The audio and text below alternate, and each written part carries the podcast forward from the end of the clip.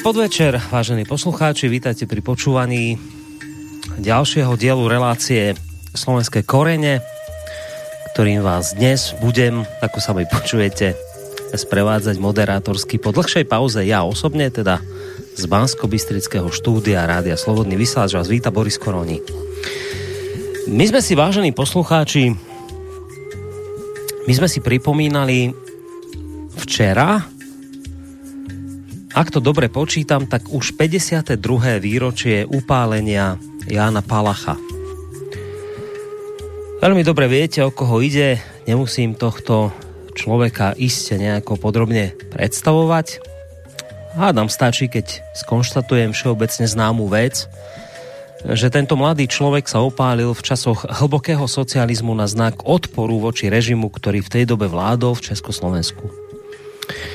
Podľa nájdených dokumentov Jan Palach 10 dní pred zúfalým činom navrhoval, aby študenti obsadili sídlo Československého rozhlasu a výzvami na štrajk vyvolali revolúciu z dola.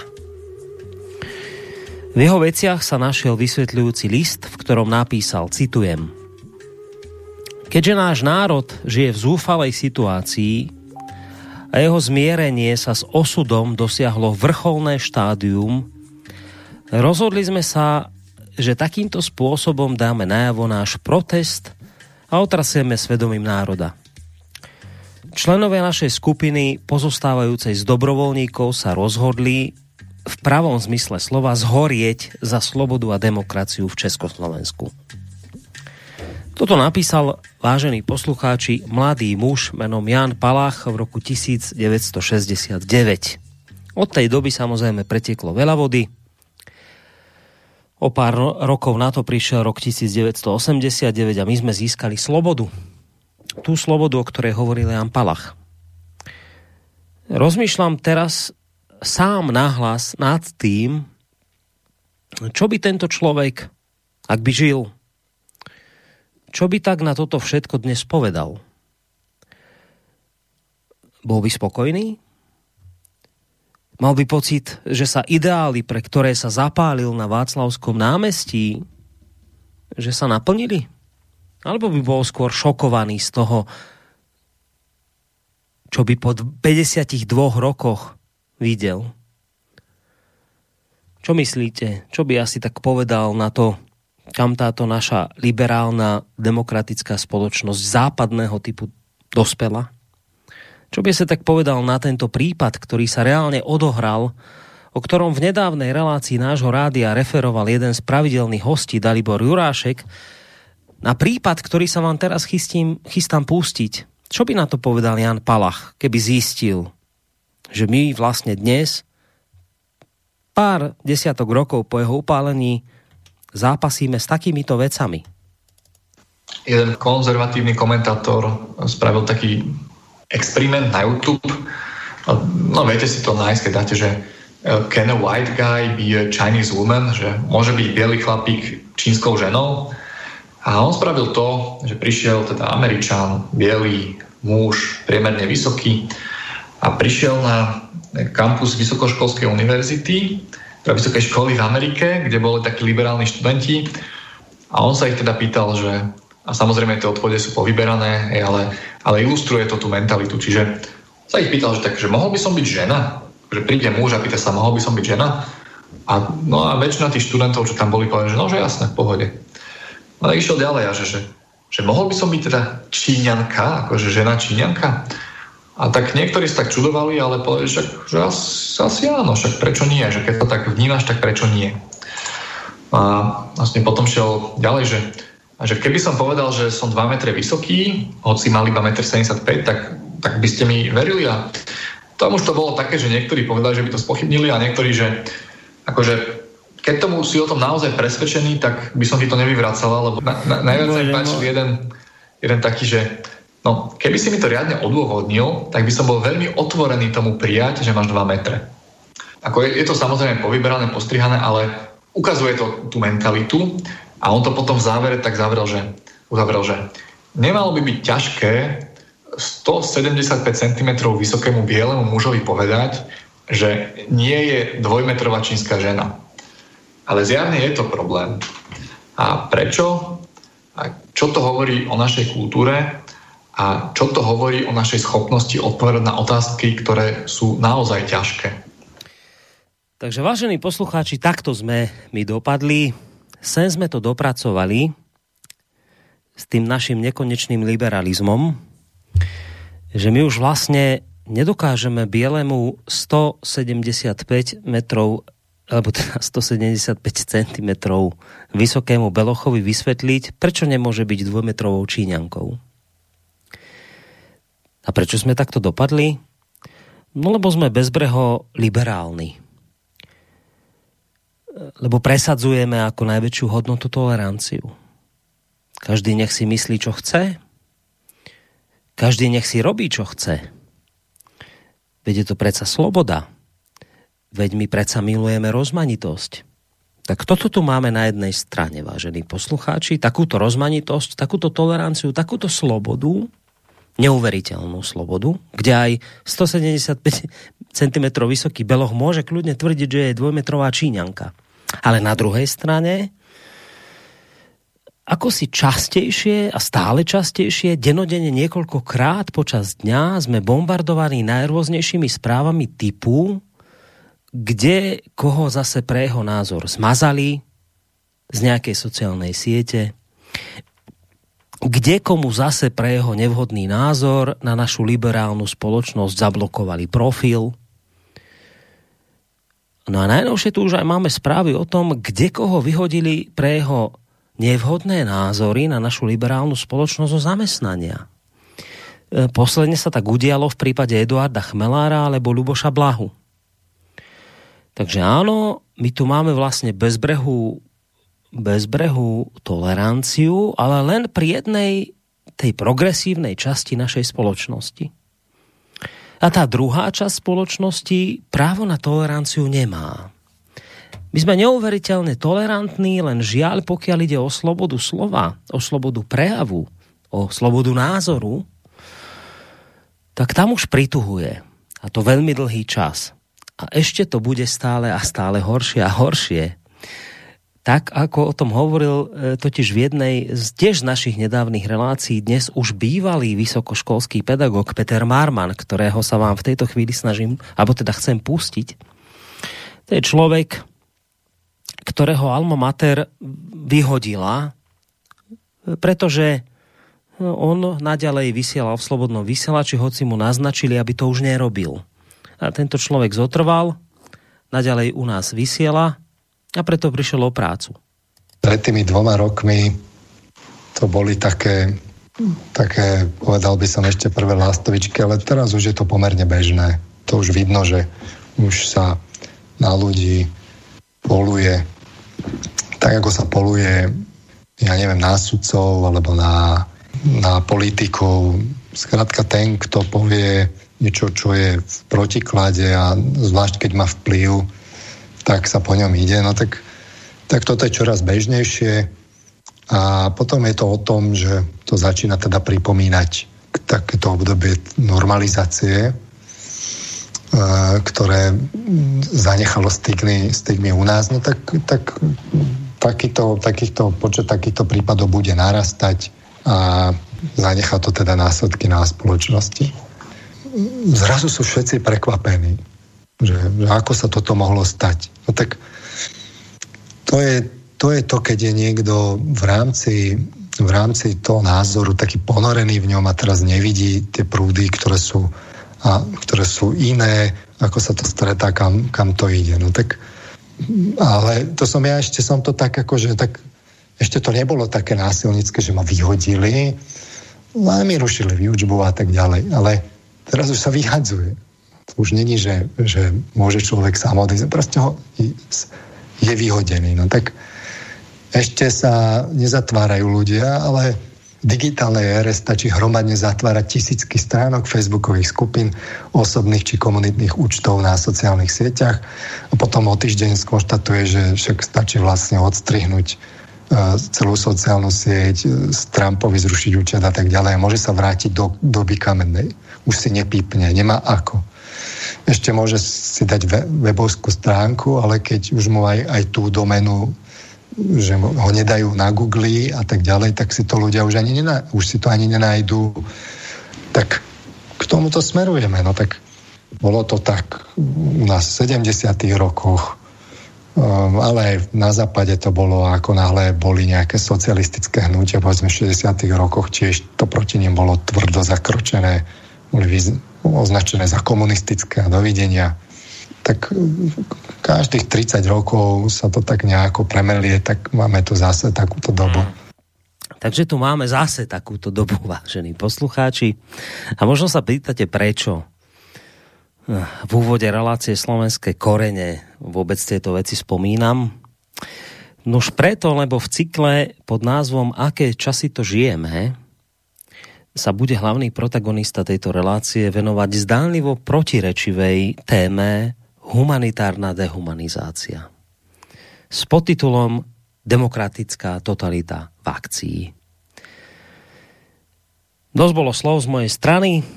Dovolte mi, vážení poslucháči, aby som po dlhšej dobe v relácii Slovenskej korene privítal na Skyblinke predsedu Združení Slovenskej inteligencie Korene a Slovakia Plus akademického maliara Viliama Hornáčka. Dobrý večer. Dobrý večer, prajem. Spojenie sa podarilo.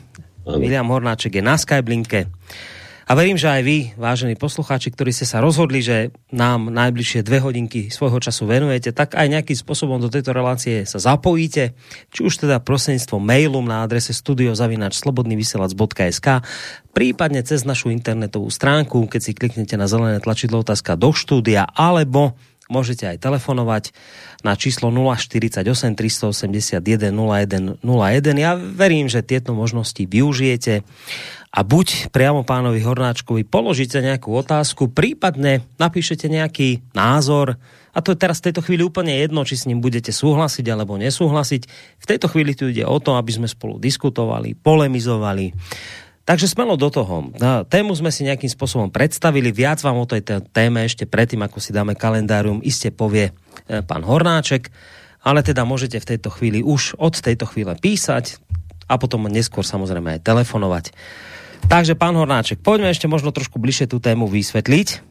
No chcem sa vrátiť tomu, tak ako sme mali zvykom, keď sme spolu vysielali, že budem aspoň losovať to, čo som počul. K tomu Jánovi Pahlachovi, k tomu vyjadreniu náš národ. Neviem, aký národ myslel pán Palach, či podľahol aj on čechoslovakizmu a myslel si, pretože to bolo v Československu v 69. roku, že teda, či teda aký národ. Ale teraz sa tiež používa niečo také neurčité a hovorí sa tomu táto krajina hoci máme vlastný slovenský štát, Slovenskú republiku, táto krajina. To dávam len ako, ako na zváženie, teda, aby sme si rozumeli, pretože ak si nevyjasníme pojmy a ich obsahmi, obsahy, tak sa ťažko potom dorozumieme. Pri všetkej úcte k tomuto hrdinskému činu tohto mladého človeka. No sloboda, hej, kto získal slobodu, sa treba spýtať, kto a kto, kto za ňu bojoval, ako bývalo po rôznych revolúciách. Toto ja nepovažujem za revolúciu, som povedal. Jasne povedal to nakoniec pán pán námestník ministra, ministerstva vnútra, e, ktorý povedal, je štátny prevrat, neprídem domov. No tak to viete že veľmi dobre, takže nehovoríme tomu ani nežná, ani zamatová, ani nejaká. Nebola to revolúcia, bol to štátny prevrat za účasti zahraničných spravodajských služieb a domácich kolaborantov. No, to len toľko by som povedal k tomu, k tomu úvodu.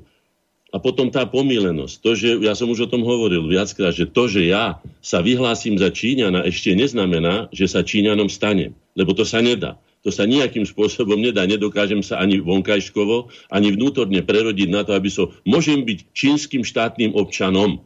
To môžem byť, ale Číňanom nebudem. Takže ja to mám vyriešené. A k tomu poslednému, prosím vás, nenechajme si vnútiť tento spôsob spôsob prežívania, ani neexistencie. To len také prežívanie, taký, taký modný trend, také tsunami hlúposti. To, to nie je sloboda a to nie je ani tolerancia. Preto hovorím o tzv. slobode, o tzv. liberalizme a tzv. tolerancii. To všetko, o čom hovoríme, má predovšetkým dvojstranné. To znamená, že ak hovorím o tolerancii napríklad, tak tú toleranciu pochopiteľne recipročne, keďže ju ja používam voči niekomu inému, povedzme cudziemu na našom území, tak ho vyžadujem aj od toho človeka.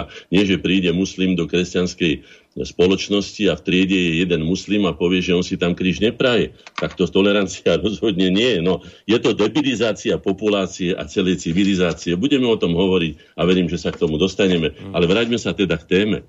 Ja by som ju predstavil tým základným textom, ktorý si vždy pripravujem, tento raz ho prečítam ja. Teda v pokračovaní cyklu Aké časy to žijeme, sa budeme venovať aktuálnym problémom slovenskej spoločnosti, samozrejme ako vždy vezme slovenské korene, ktorým dominuje dlhodobá neschopnosť vrcholných predstaviteľov riadiacich orgánov nášho štátu riešiť situáciu na všestranný prospech občanov Slovenskej republiky.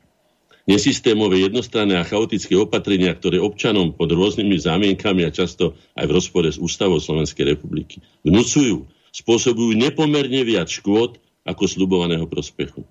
Následkom toho sa stav slovenskej spoločnosti a jej štátu vo všetkých oblastiach národno-štátneho života rapídne zhoršuje a ohrozuje už aj základné podmienky zabezpečovania našej perspektívnej budúcnosti, ktorým patrí na prvé miesto určite zdravie, vzdelanie a výchova predovšetkým mladej slovenskej generácie v duchu poučenia sa z našej bohatej historickej skúsenosti a vlastného národného vývoja.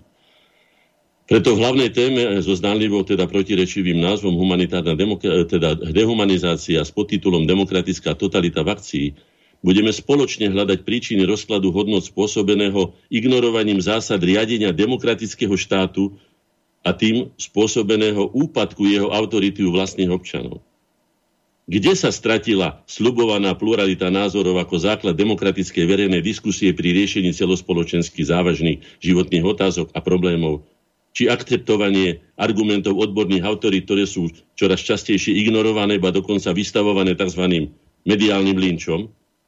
Kto si opäť, ako v totalitných režimoch, uzurpuje výhradné právo rozhodovať o základných ľudských a občianských právach z pozície politickej moci a natlakovo vnúcovať svoje predstavy, názory a riešenia v takých citlivých otázkach, akými sú napríklad ľudské zdravie a ľudská dôstojnosť? Akým smerom a v koho záujme sa uberá slovenská spoločnosť, keď jej vedúci predstavitelia uprednostňujú cudzie záujmy pred slovenskými a totalitné metódy pred demokratickými, v zmysle našej zaužívanej pracovnej metódy náročnosť, kritickosť, tvorivosť však predovšetkým musíme vytvoriť reálnu programovú alternatívu, získať spoločenskú dôveru aj podporu a presadiť akcieschopnú politickú sílu na čele s odbornými a morálnymi autoritami. Len tak môžeme zastaviť rozklad slovenskej štátnosti a napraviť napáchané chyby. To by som považoval za úvod a môžeme prejsť teda, pretože čas nám ubieha. A tento raz mi zostalo kalendárium pomerne veľké od 6. myslím decembra, keď som naposledy vysielal do 20. takže musel som preškrtať to kalendárium, ale niektoré dôležité podľa môjho názoru veci by som rád pripomenul. Môžem teda? Jasné, nech sa páči. Ďakujem. 10. decembra e, Mestská rada v Banskej Bystrici, začneme hneď vašim mestom, Banskej Bystrici prijala rozhodnutie o striedavom obsadzovaní Richtarského úradu. Bolo to na podnet slovenských občanov, ktorí sa stiažovali a nakoniec to zariadil eh, Turzo, myslím, že to bol nacionalis eh, transactis Turzoniana sa to volalo Turzovské národnostné na dohoda že sa teda to až do roku 1752 od toho roku 1612 používalo, keď už potom pochopili ľudia, že vlastne nezáleží na tom, či je to, či je to Nemec, alebo je to Slovak, alebo je to niekto iný, ale že závisí to od schopnosti toho človeka byť teda starostom, alebo teda prednostom, alebo, alebo richtárom. No, takže to si myslím, že na, z toho by sa dalo tiež poučiť. V roku 1869 10. sa narodil Michal Bosák. No, bol to prvý významný slovenský, e, slovenský bankár, ktorý v roku 1897 založil súkromnú banku First National Bank, Bank a na agentúru e, lodnej spoločnosti, neskôr sieť bank a tak ďalej. No. Ja si myslím, že bolo logické, že dlho nevydržal, pretože tí, ktorí skutočne držia bankový systém v rukách, najmä v Amerike, ale hádam aj inde, určite nedovolili, aby bol úspešný nejaký slovenský podnikateľík a z toho profitoval. No. Takže nakoniec sa stalo to, že, že roku 1931 počas hospodárskej krízy skrachoval. No v každom prípade je to obdivuhodné a mali by sme si to vážiť, že sa pustil aj proti presile a proti prúdu a že bol úspešný, aspoň teda, myslím, že je podpísaný na, na, na jednej sérii amerických bankoviek, teda dolárových. Hej. 11. decembra sa narodil Franko Víťazoslav Sasinek, treba si ho pripomenúť, pretože napriek tomu, že mal mnoho takých dobových pohľadov na slovenskú históriu a romantizujúcich a tak ďalej, ale predsa len treba povedať, že najhodnotnejšie jeho práce, napríklad dejiny drievných národov na území tedajšieho, terajšieho Uhorska, alebo dejiny počiatkov tedajšieho Uhorska, dejiny kráľovstva Uhorského a tak ďalej, dejiny Slovákov nakoniec, že to je vlastne mimoriadná osobnosť slovenskej historiografie a zaslúži si, aby sme si ho pripomenuli.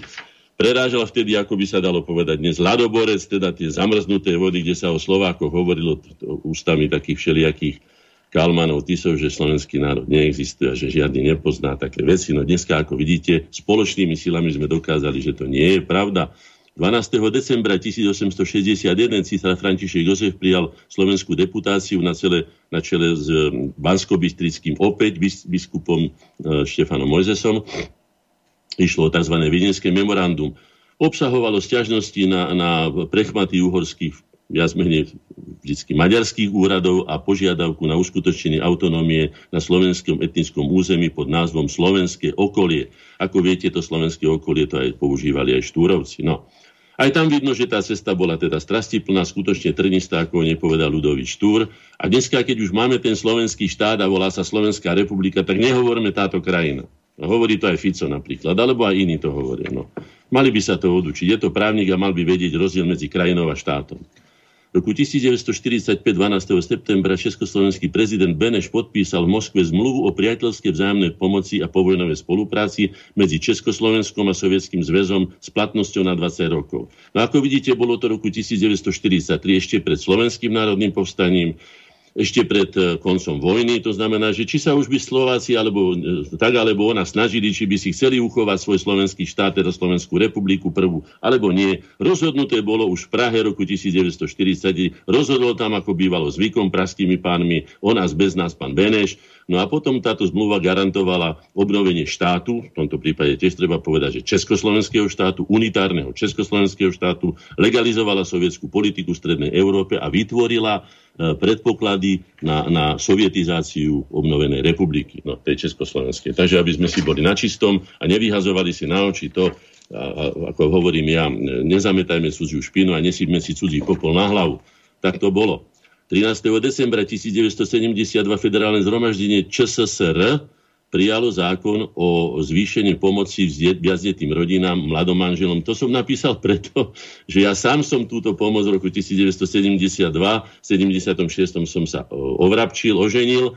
Na obidve moje deti boli teda za pomoci tejto mladomanželskej pôžičky vychované a po každom narodenom dieťati sa odpísalo nám, teda vďaka mojej žene, že ich teda porodila, teda 5000 e, korún a za to sme si zariadili aj byt, aj sme si kúpili chladničku, aj neviem, aké záclony, alebo neviem čo. Nechcem povedať, že toto je jeden zo spôsobov, ktoré by mala aj súčasná e, slovenská reprezentácia uplatniť na to, aby sa zvýšila a zvýšil populačný rast a obnovili sa zdroje teda omladenia slovenskej spoločnosti, lebo vieme, v akej sme situácii a treba si to uvedomiť, kým je ešte čas. 14. decembra v roku 1935 prezident Tomáš Garik Masaryk oficiálne abdikoval, vieme, že bol už v ťažkej senilite, E, už predtým e, za svojho nástupcu, už pre, pre, pre tej svojej predošlej prísahe už nedokázal ani opakovať to, teda čítať, to znamená, že bol v veľmi zlom psychickom stave a už predtým za svojho nástupcu označil Eduarda Beneša. No, tak to je jeden z príkladov tzv. tej tatičkovskej demokracie, na ktorom mnohí ronia slzy,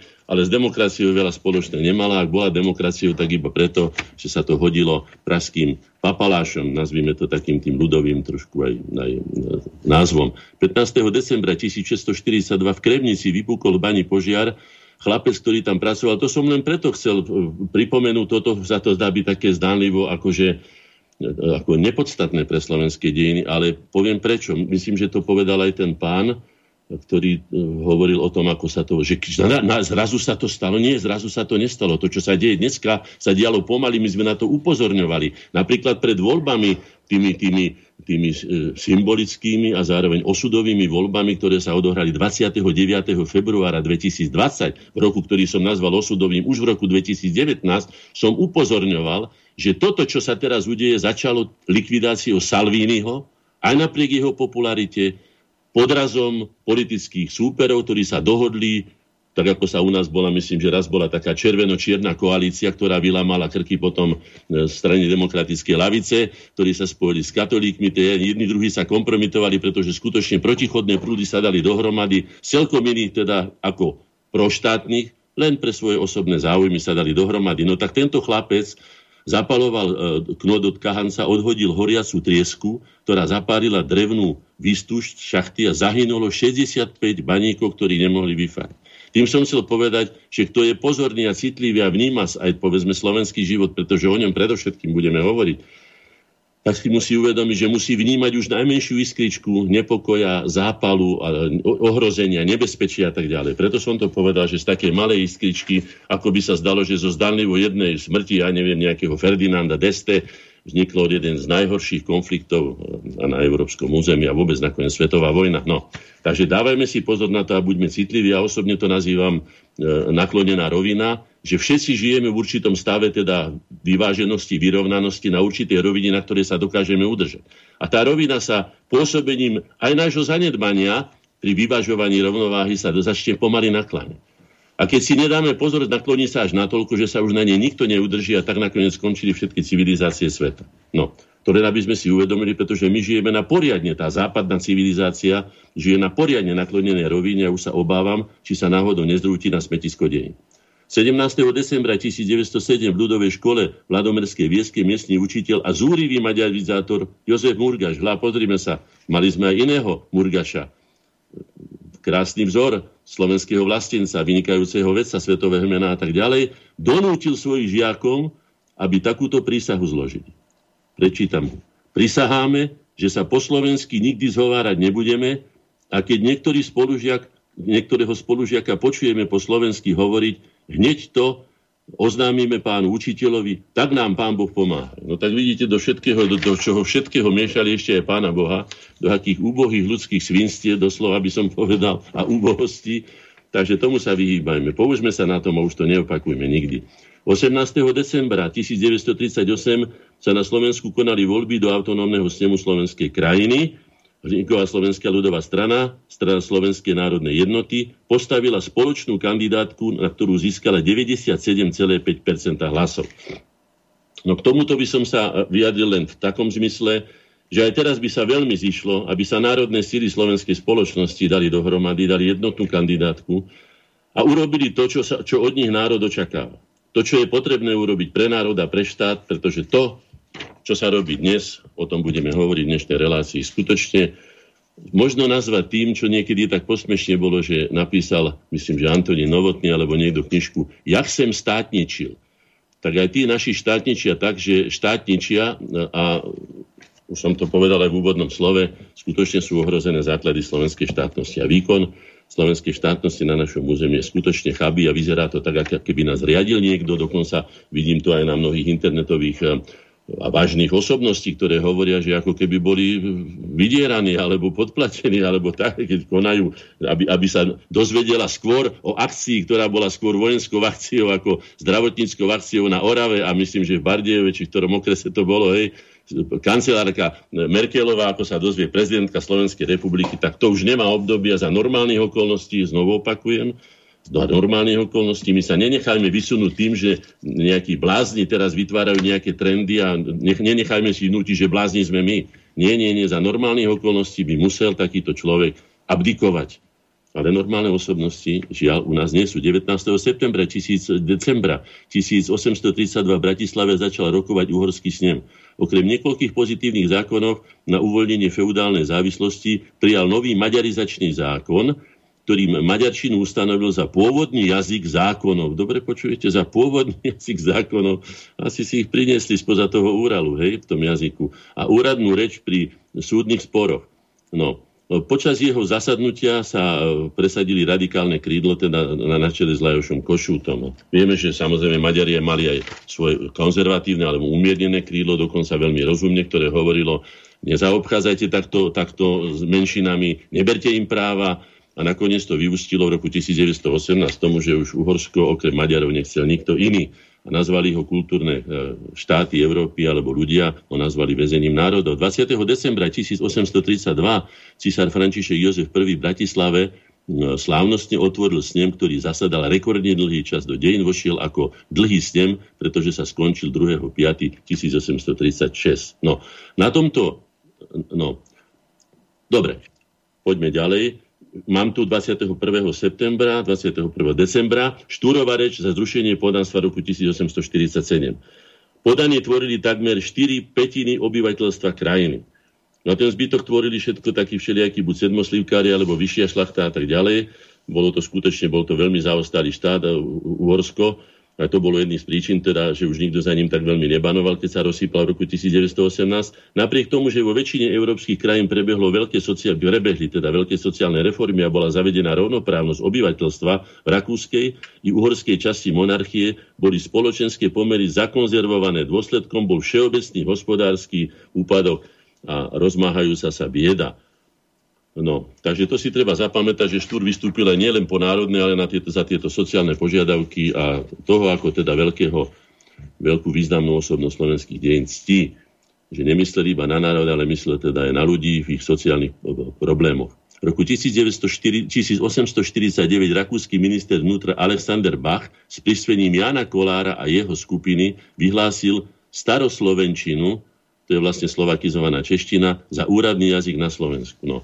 To je jeden, jeden, jeden z milníkov zápasu o slovenský jazyk, ktorý dnes hovoríme, teda e, postavený dnes na slo- stredoslovenčine, tak ako to, ako to chcel Ludovič Turo, jeho skupina, a čo aj posvetili nakoniec aj, aj katolíckí farári, na čele povedzme e, s, s, s, s, s, s básnikom Jánom Holím tak sa chvala Bohu dohodli a teda odrazili tento protiútok, ktorý neviem prečo viedol práve pán Kolár. Viem, že bol evangelickej e, teda, konfesie, ale predsa len bol stredoslovák, bol z Martina a vedel, že tá stredoslovenčina je skutočne pri všetkej úcte ku všetkým nárečiam, ktoré sa mi skutočne páčia. Je to veľmi pestré a bohaté, od čarištiny až po zahoraštinu, ale predsa len tá stredoslovenčina je taká, ako ju ja nazývam, je to hviezdoslovenčina, je to nádherný jazyk, je, je bohatý jazyk, prekladáme do ňoho všetky vedecké publikácie dnes, je, e, všetkých svetových autorov, Shakespearea, Platóna, koho len chcete si vyberte. No, buďme radi, že máme takú nádhernú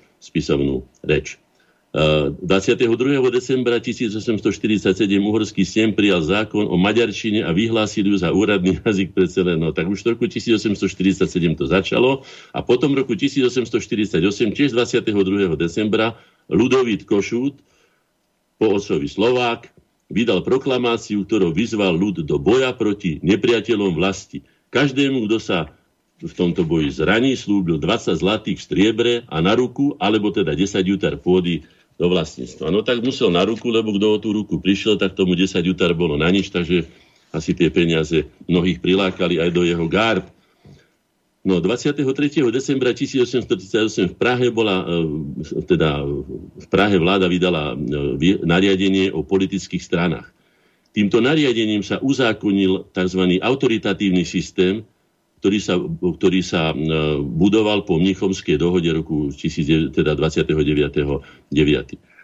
No, čo z tohto vyplývalo, bolo veľmi nepríjemné pre mnohých, to si treba uvedomiť a tieto autoritatívne režimy sú skutočne veľmi, veľmi, veľmi, veľmi, veľmi sporné. Pokiaľ tá autorita je rozumná, tá autorita vie, že sa teda ten osvietený vládca, o ktorom sa snívalo mnohých utopiách a tak ďalej, podarí alebo sa nájde, a je teda v súlade so záujmami národa a štátu, je to v poriadku. Ale obyčajne to tak nebýva. Obyčajne prevládnu osobné, osobné záujmy alebo úzko skupinové alebo stranické záujmy.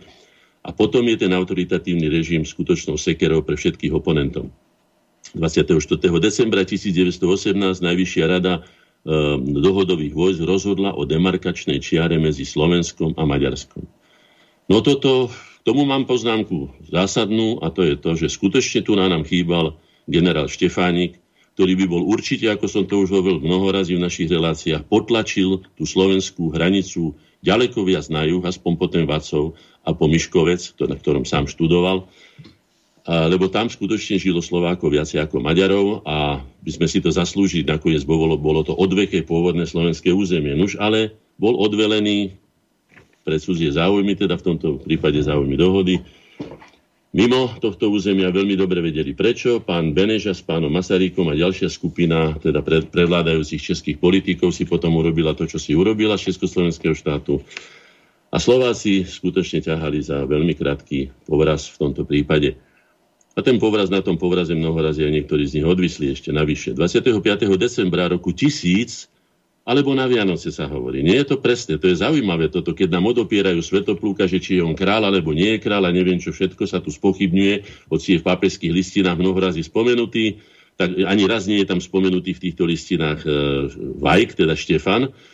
Takže píše sa tu na, že 1.1.1001 vojvoda Štefan, korunovaný za uhorského kráľa Štefana I. stal sa zakladateľom mnohoetnického uhorského štátu, Áno, mnohonárodného treba povedať. Nie len mnohonárodnostného, ale mnohonárodného. Jeho, vláda charakterizovala, jeho vládu charakterizovalo upevňovanie kresťanstva a budovanie cirkevnej e, organizácie. Bol vyhlásený za svetého. No, mám tu jeho obrázok, má štít, na ktorom je jednoznačne slovenský znak, ktorý vršie dvojkrížom a má zástavu, na ktorej je takisto slovenský znak dvojkrížom. A mám k tomu aj tie výhrady a povedal som to jasne a zopakujem to, že to bola osudová chyba slovenských bojarov alebo vladikov, ktorí ho opásali tým mečom. Podľa mňa s tým mečom mali urobiť niečo iné, ako sa robí s príšelcami a mali sa medzi sebou dohodnúť a jedného z nich vyhlásiť za slovenského kráľa a boli by sme mali dlhodobú tradíciu vlastnej štátnosti. Miesto toho sme mali skoro tisíc rokov jarmo, maďarské jarmo na krku.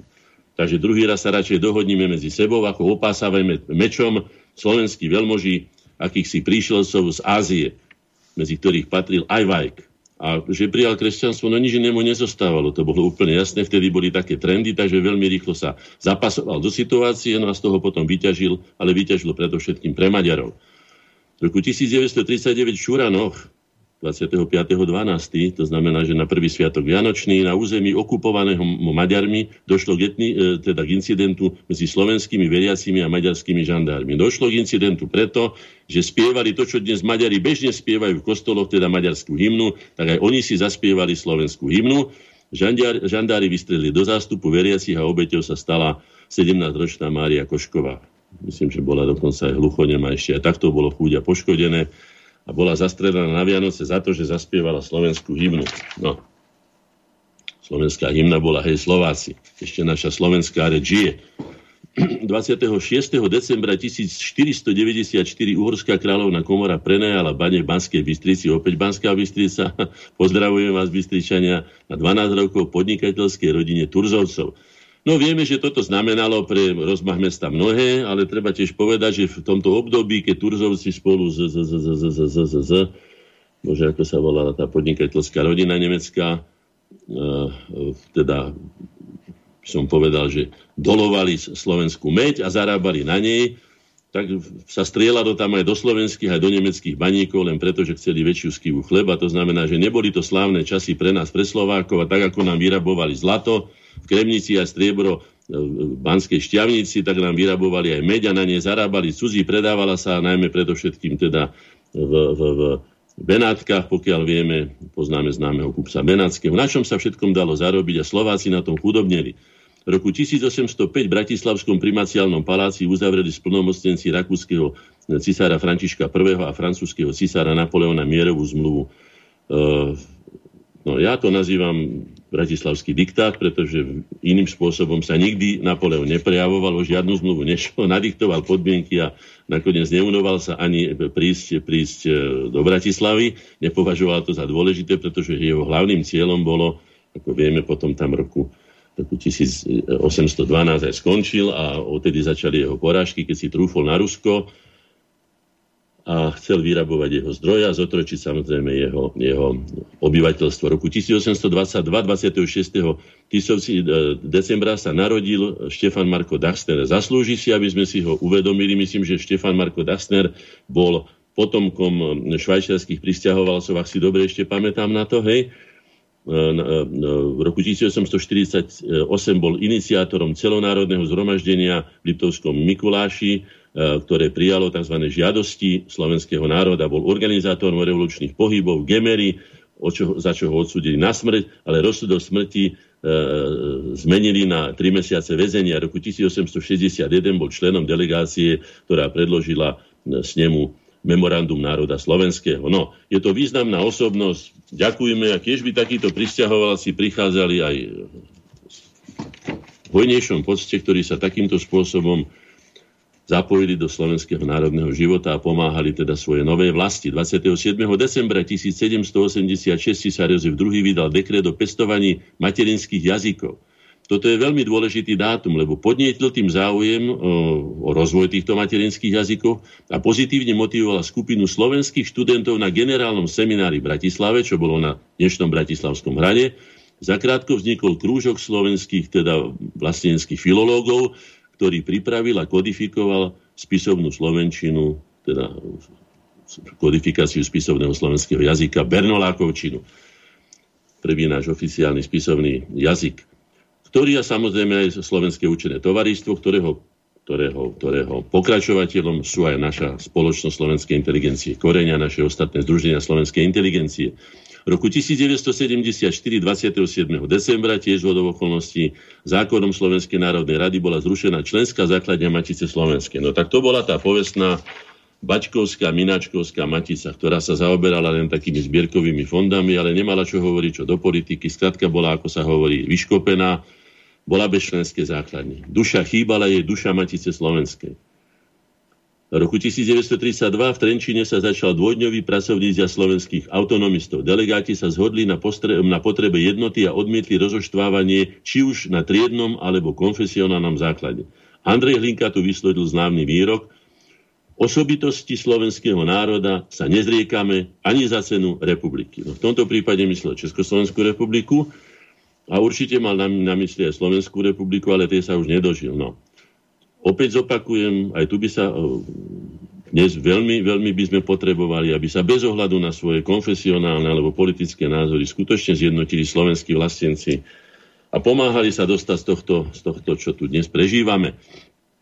V roku 1989 federálne zhromaždenie aklamáciou zvolilo predstaviteľa a vodcu opozície, dramatika a dizidenta Václava Havla. No, na ňo ja nemám dobré spomienky, ani ho dobre nehodnotím, ale to už nech si každý vyrieši sám. E, rozdával a bol by rozdával slobodu všetkým národom, ale keď išlo o slobodu slovenského národa, tak povedal, nepovažoval by za príliš inteligentní rešiť situácii tankama. No, tak nám pripomenul ten homolov puč povestný z 10. marca 1939. No, v roku 1874 panovník František Jozef potvrdil zrušenie slovenského gymnázia Martine v kláštore pod Znevom. No, je to tiež také paradoxné, pán, panovník myslím, že dal veľké množstvo zlatých na, na to, aby slovenská matica vznikla. A potom ho potom pod tlakom a dohovor medzi Rakúšanmi, teda Habsburgovcami a, a, a Maďarmi nakoniec zrušili aj so slovenskými gymnáziami a čím zostal ten slovenský národ skutočne takej situácii, že to, že prežil, už považujeme za doslova hrdinský čin a vážme si to, že patríme k národu, ktorý sa nenechal z tejto hrobárovej lopaty zasypať do našej slovenskej zeme cudzími všelijakými, či Habsburgovcami, lebo Maďarmi, lebo kýmkoľvek. A on ako starobili pôvodný európsky národ si zachoval svoju identitu a zachoval si nakoniec a obnovil si aj svoju štátnosť.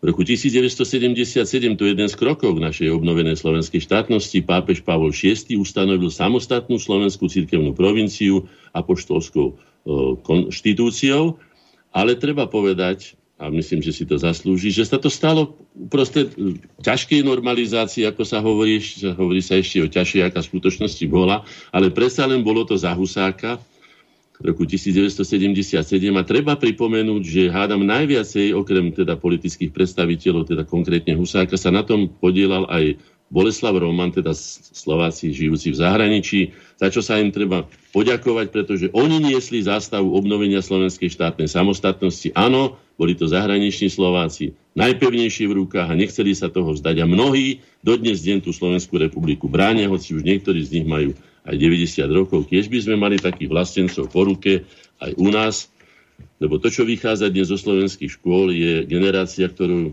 o ktorej možno povedať, že je pri najmenšom odnárodnená. To je pri najmenšom. Ak nechcem povedať, že už je nachytaná na cudzie doktríny a cudzie koncepcie, cudzie trendy a tak ďalej. V roku 1843, 31. decembra na Silvestra Štúr bol zbavený miesta námestníka profesora Juraja Palkoviča na Slovenskej katedre. Poznáte to všetci, je to známa vec, čo sa všetko odohralo. Vlastne tam vznikla, až tam pri tomto ťažkom údere vznikla tá slovenská romantická štúrovská generácia, ktorá bola pevným článkom slovenskej histórie a skutočne obdivuhodným, ktorá sa postavila, postavila za slovenský národ, čerpala z jeho bohatej studnice ľudovej kultúry a vytvorila obdivuhodné diela, z ktorých dvaja básnici, pri najmenšom dvaja, to Janko Král a Andrej Sladkovič, sú básnikmi doslova svetovej úrovne a svetového mena, ako to hodnotia nielen naši, ale aj zahraniční literárni vedci, ako som si to mal možnosť prečítať. Konkrétne anglicky teraz hovorím. Hej? Uh, to už som myslím hovoril, uh, 2001 Štefan z rodu Arpádovcov, najstarší syn vojvodu Gejzu, bol korunovaný za aurovského kráľa. Áno, je tu napísané, že alebo na Vianoce, alebo. No v každom prípade treba povedať, že to patrí k typickému výkladu maďarských dejín.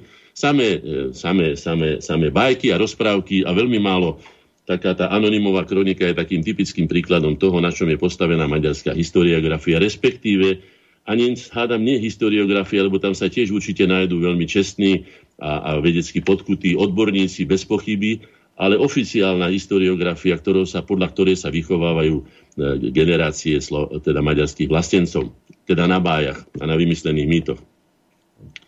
1. januára ale hamba všetkým nám, ani tento rok sme si neoslávili alebo neúctili dostatočne obnovenie slovenskej štátnej samostatnosti, ktoré sa odohralo presne na polnoc, bol som tam pritom prítomný, bolo to plné námestie Slovenského národného povstania, jasajúcich ľudí, bolo to vidieť z tvári tých ľudí, fotografie to dosvedčujú, nakoniec aj zábery, e, zábery filmové a iné zábery. Bolo to skutočne nádherné stretnutia. U mňa v ateliéri potom okolo 4. nad ránom, keď sme sa už brali domov, tak som povedal, poďme ešte na korene. Tak sme prišli a bolo nás tu v tejto miestnosti, o ktorej teraz ja vysielam. No, ne, možno, že aj 60. Stáli sme vedľa seba ako v kostole a keď som nejaké poháriky a nejaké flašky som tu objavil a sme si nemali ani ako štrngnúť, ani podať ruky, sme boli pleso pri plece značenými spevmi a, a, a rečami a zapálenými očami od radosti sme tu prežívali tento nádherný okamih, ktorý, musím to povedať tak, ako je.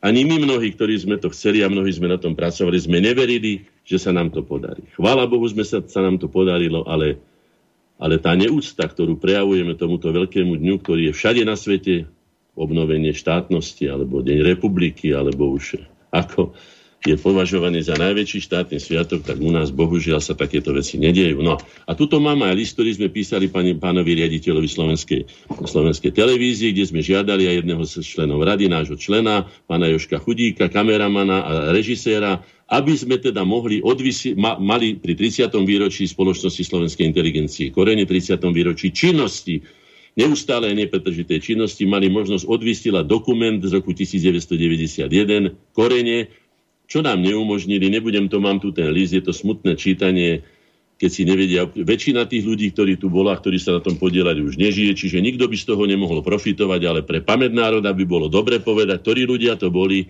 ktorí sa zaslúžili o to, aby sa obnovila slovenská štátna samostatnosť a teda aj Slovenská republika ako slovenský štát, ako optimálne prostredie pre každý národ na rozvoj jeho pozitívnych vlastností lepšie prostredie ako vlastný štát. Nikto ešte nevymyslel. Darmo si budeme vymýšľať. Už sme boli, sme boli účastníky mnohých integrácií e, aj v Uhorsku, aj v Československu, aj vo Veľkom sovietskom bloku, aj kdekade, ale najlepšie je predsa len, samozrejme, treba ho obsadiť e, kvalitnými ľuďmi ten štát, aby ho riadili nie tak, ako ho riadia, ako ho štátničia teraz.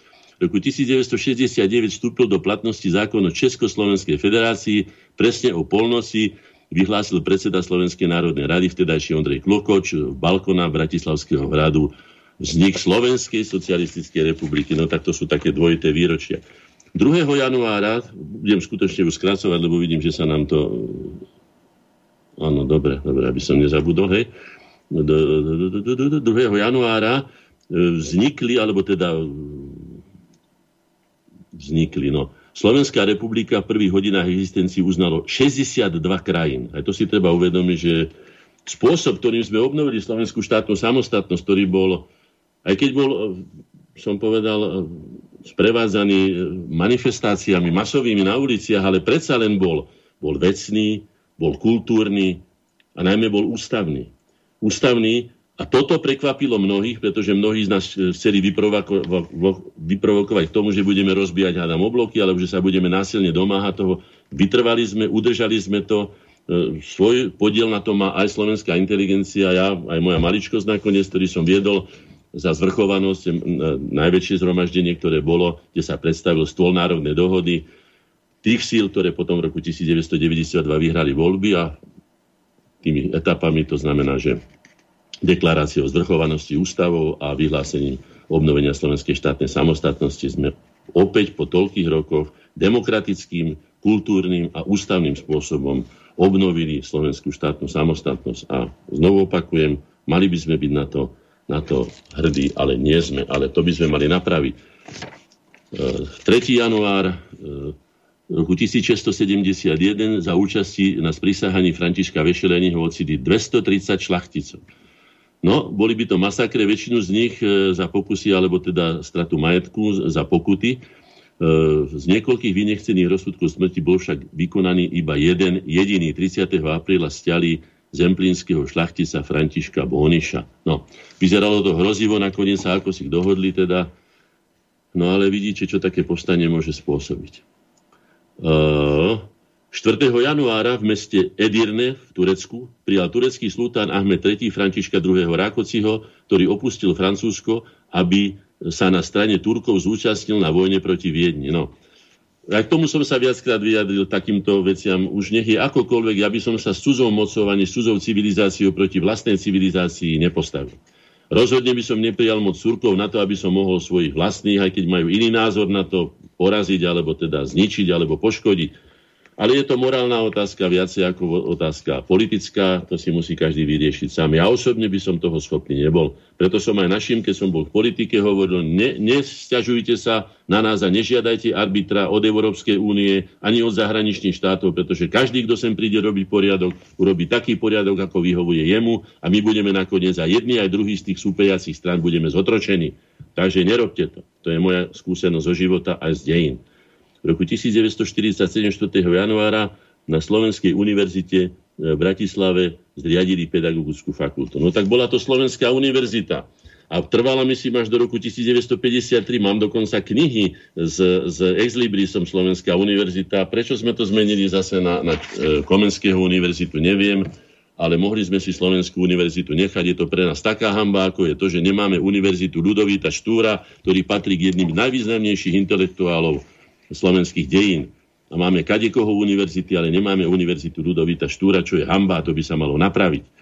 5. januára 1849 generál Alfred Windischgrätz na čele rakúskych vojsk obsadil Pešť, keď dva dní predtým uhorskú vládu a časť e, snemových teda poslancov opustila mesto a odišli do Debrecína. Po obsadení Pešti boli z väzenia vyslobodení viacerí slovenskí vlastenci, ktorých Košutovci pozatýkali a odsúdili na dlhoročné väzenie a dokonca i na tresty smrti.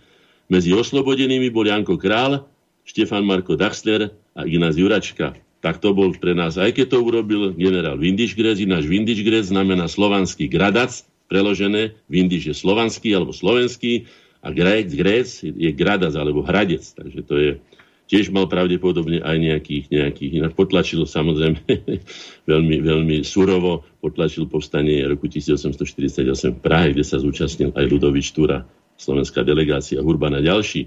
V roku 1907 uhorská vláda zakázala dovoz novín slovenských hlasník z USA na Slovensko. No, Rok 1907 je pre Slovákov veľmi tragický, viete veľmi dobre, že sa odohrala Černovská tragédia, respektíve Černovský masaker, to je presnejší názov, kde Slováci, ktorí chceli, aby Hlinka, Andrej Hlinka, ktorý na kostol urobil zbierku, aby ho vysvetlil teda on ako domáci, ako, ako občan obce, nedovolili to a nakoniec chceli zabrániť tomu, aby to urobil niekto iný a dali po strelbe a 15 ľudí bolo zabitých tam na mieste a potom niekto, mnoho, mnoho bolo odsúdených na dlhoročné tresty, ako keby oni boli na vine.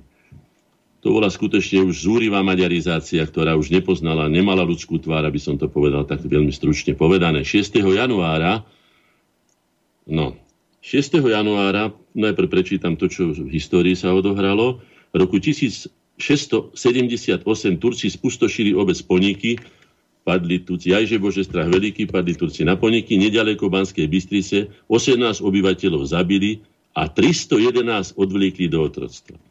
Už neviem, vtedajšie obce neboli veľké, aj dnes by to bolo veľa, keby 311, samozrejme museli to byť tí, ktorí, ktorí boli vhodní na, na predaj do otrostva, alebo výchovu, alebo na, na, na pojaničiarenie do armády, lebo kde to znamená, že to bola likvidácia fakticky ponikov. Som rád, poznám poniky, chodím tam aj za cigáňmi ponickými, poznám ich dobre, kniera, hrali aj nakoniec na vašom, eh, na vašom piatom výročí Boris hrali. Presne Boris. tak? Áno, áno. Áno, to sú oni, tak. takže si na nich rád spomínam. Oni ma tiež dobre poznajú a v dobrom sme a s takýmito cigáňmi asi kedykoľvek ruky podám. Zabavím sa, pretože sú to slušne vychovaní a statočne sa živiaci ľudia a s takými ľuďmi už bez ohľadu na to, či sú oni takí, lebo onakí si ja ruku podám vždy roku 1947 v Bratislave v procese s prezidentom Jozefom Tisom vypovedal ako svedok obžaloby arcibiskup Karol Kmeďko. Okrem iného potvrdil, že vyhlásenie slovenskej samostatnosti v marci 1939 značením privítalo 90% Slovákov a slovenskí biskupy súhlasili s voľbou Tisa za prezidenta. Ja len pripomeniem takú drobnosť, že pamätám si pastierský list pri, pri obnovení, alebo teda pri vzniku Prvej Slovenskej republiky, kde okrem iného napísali biskupy niečo také pekné, čo sa mi veľmi páčilo a čo vám poviem len tak voľne, to budem parafrazovať. Mať vlastný štát, to nie je len pánu Bohy vďaky zdávať, ale treba si rukávy vysúkať a do roboty sa aby prekrytal, aby ano, tak bolo to veľmi pekné od nich. Nakoniec boli to chlapci, skoro všetci títo biskupy z, z jednoduchých pomerov slovenských a mali skutočne slovenské srdce aj slovenskú dušu, treba si to vážiť.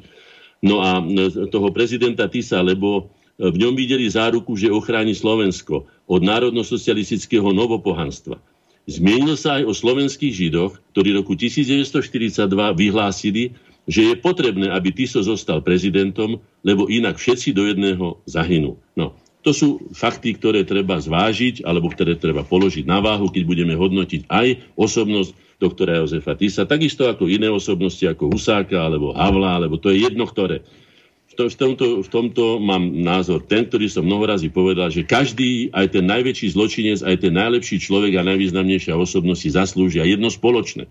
Aby sa o nich hovorila pravda taká, ako sa uskutočnila na základe skutkov, ktoré urobili a samozrejme ich následkov. V roku 1983 e, pápež Jan Pavol II vysvetil za rektora Slovenského ústavu svätého Cidla Metoda v Ríme Dominika Hrušovského a zveril mu duchovnú správu všetkých slovenských katolíkov v zahraničí. Nuž, k tomu len toľko, že arcibiskup Dominik Hrušovský bol členom našich združení, bol to veľmi priateľský, dalo by sa povedať ľudový človek s vysokým vzdelaním, s veľkým prehľadom, veľmi obetavý, akcieschopný, a zoznámil nás aj s veľkou časťou slovenského exilu, ktorá, ako som už povedal, držala zástavu slovenskej šat, obnovenia slovenskej štátnosti najpevnejšie v rukách. Pevnejšie ako my. My sme mnohom kolísali, oni boli pevnejší a mnohom nás napájali nádejou aj skúsenosťami, aby sme teda tento skutok pre celý slovenský národ sa nám podaril spoločne so slovenským národom. V roku 1611 7. januára v Biči popravili pomocníkov Alžbety Bátorievej obvinených z početných vražd mladých dievčat a tak ďalej. No, toto je veľmi neslávna história Slovenska, ktorá sa pripisuje väčšinou Slovákov, ale Bátorička, hoci tu robila tie veci, ktoré robila, bola nie slovenskej národnosti, e, väčšinu svojich panstiev mali o nich Maďarsku, tam sa robili podobné zločiny, ako sa robili tu na. No ale bulvár je bulvár, ako vidíte, ten bulvár vládne aj teraz, terajšej koronohystírii, či ak by sme to nazvali. A treba si dávať na to pozor a treba vedieť presediť skutočne teda reálne reálne skutočnosti od, od, od bájí a ohováračiek a neviem čoho všetkého. A, a 8. januára 1611 Palatín Jura Tuzo nariadil Mestskej rade Krupiny, aby boli k nemu vydaní zastupcovia slovenskej. Opäť je tam ten národnostný spor. Slováci sa stiažovali na to, že Nemci, ktorí bývali na námestí, teda na rinku, sa tlačili do tých popredných miest. Samozrejme mali svoje styky aj obchodné e, s nemeckými krajinami a tak ďalej, takže lepšie zarábali, boli lepšie situovaní a okamžite to zneužili. No, Opäť je to jeden z príkladov, že Slováci museli bojovať, aby na svojom vlastnom území sa mohli cítiť ako doma. Takže sa cítme tu ako doma a urobme si zo Slovenskej republiky súčasné to, aby sme tu mali skutočne, ako sa hovorí, raj na zemi a nemuseli sa tu báť a nemuseli odtiaľ to už nikdy emigrovať. V roku 1918, 8. januára, americký prezident Woodrow Wilson v posolstve Kongresu USA predniesol 14 známych 14 podmienok, na základe ktorých sa malo rokovať o skončení vojny.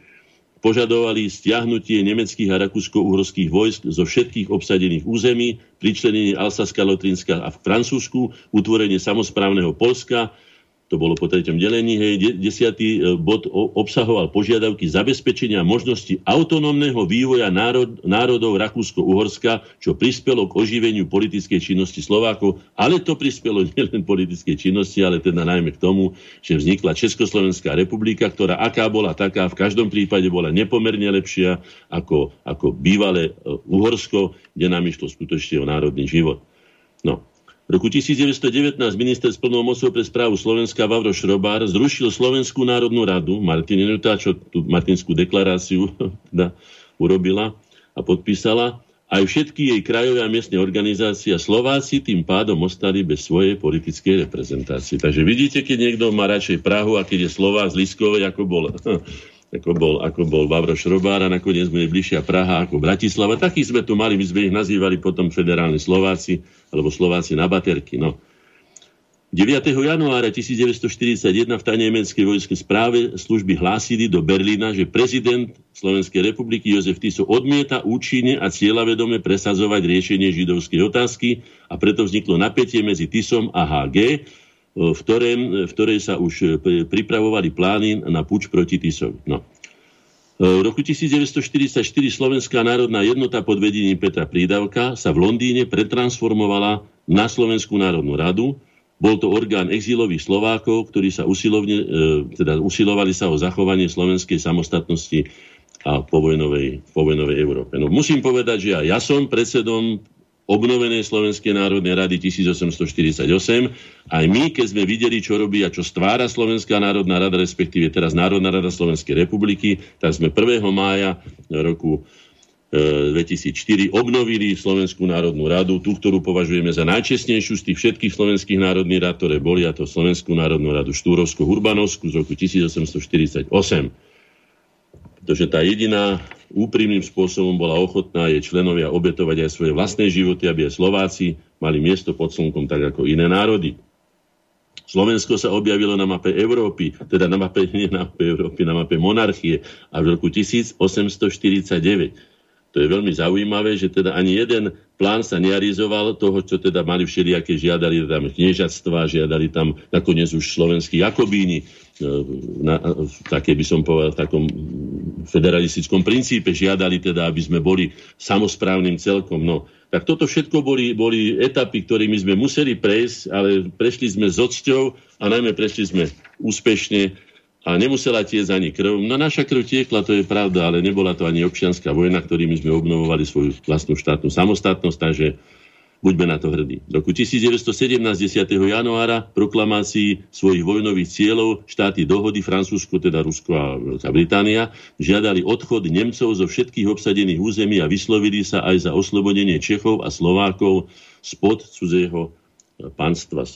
No, tak ďakujeme za to, to bolo veľmi dobré a múdre a pre nás veľmi užitočné. My sme to využili 11. januára sa narodil jeden z najväčších hm, slovenských maliarov, najvýznamnejších hej, slovenských maliarov. Ja som písal diplomovku o ňom, Miloš Alexander Bazovský. Je to skutočne pícha slovenského maliarstva. A keď sa vystavovalo hm, slovenské maliarstvo prvej polovice 20. storočia, tak v Paríži Áno, v Paríži to bolo, kritici napísali, že táto kolekcia slovenského umenia z 30. rokov 20. storočia by sa nezahambila pred žiadnou kolekciou na svete. To znamená, že Ludovít Kula, e, Alexander Bazovský, e, Benka a ďalší nám robili tam veľkú česť a buďme radi, že teda máme také, sme predovšetkým teda národom kultúry, nie sme národom vojakov ani národom technikov tak preto som to pripomenul. Nakoniec je to môj významný kolega a veľmi som ho mal rád, ako som už povedal. Napísal som o ňom aj teoretickú diplomovku na Vysokej škole výtvarných umení. V 1869. Mestské divadlo v Trnave sa hralo prvé slovenské divadelné, divadelné predstavenie.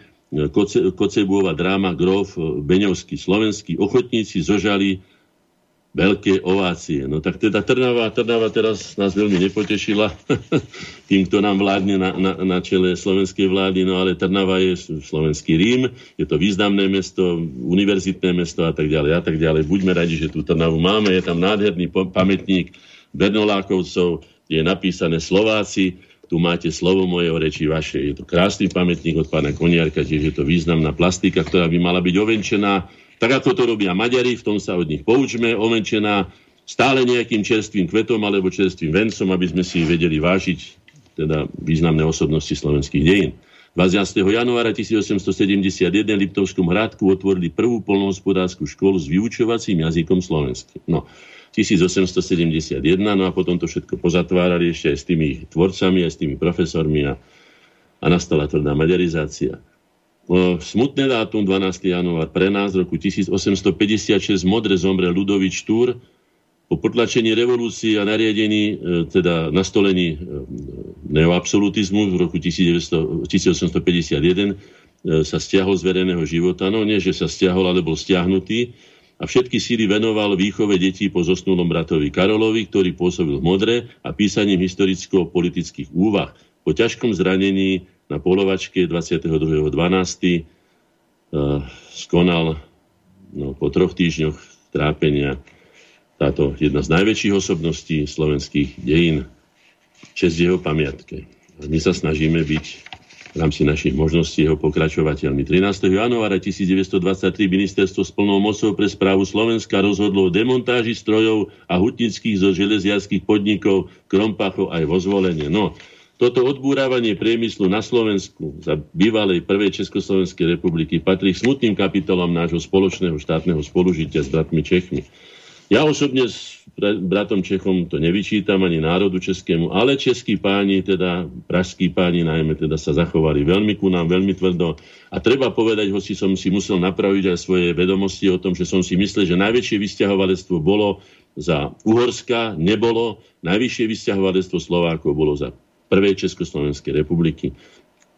Doplatil na to aj môj dedo, ktorého zasypalo v bani v roku 1931, druhý rok e, veľkej hospodárskej krízy v Belgii.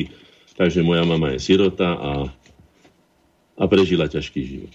A chvála Bohu žije a ak dožije, bude mať 25. januára tento rok, bude mať 95 rokov. K čomu je blahoželám, ak ma náhodou počúva, lebo ona je veľmi živá, zaujímajú veci aj to, čo sa deje okolo nás.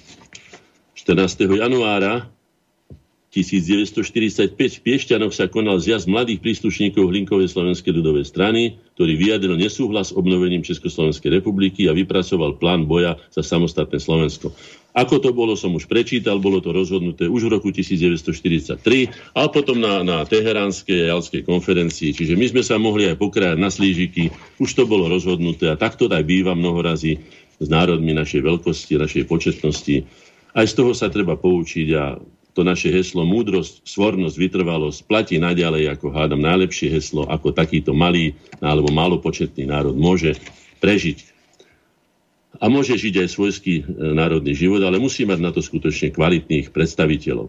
1845 15. februára rozhodol král Ferdinand a povoril Ludovitovi Štúrovi vydávanie slovenských politických novín.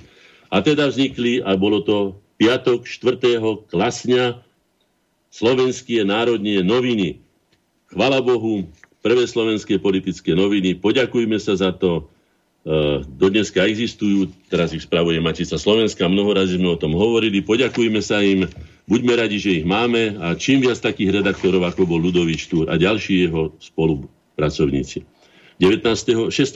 januára 1919 v Ružomberku začal vychádzať denník Slovák, noviny najsilnejšie politického hnutia na Slovensku, Slovenskej ľudovej strany od roku 1925 Hlinkovej Slovenskej ľudovej strany a v období medzivojnovej Československej republiky. Bol tento najvplyvnejší denník na Slovensku častým objektom persekúcie štátnych orgánov. Mám niekoľko čísel s čisto vybielenými stranami, ako teda vycenzurovanými. Nož aj toto boli jeden z prejavov tzv. tatičkovskej demokracie.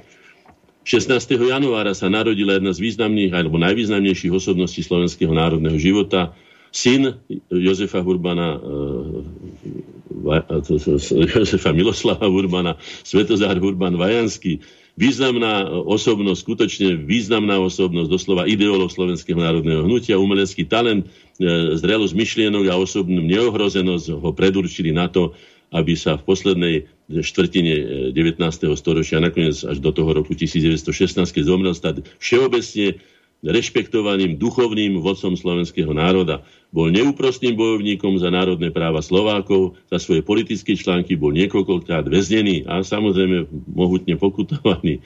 No, V roku 1881 vzkriesil a dlhé roky aj redigoval časopis Slovenské pohľady, ktorý založil jeho otec. Slovenský pohľad. 17.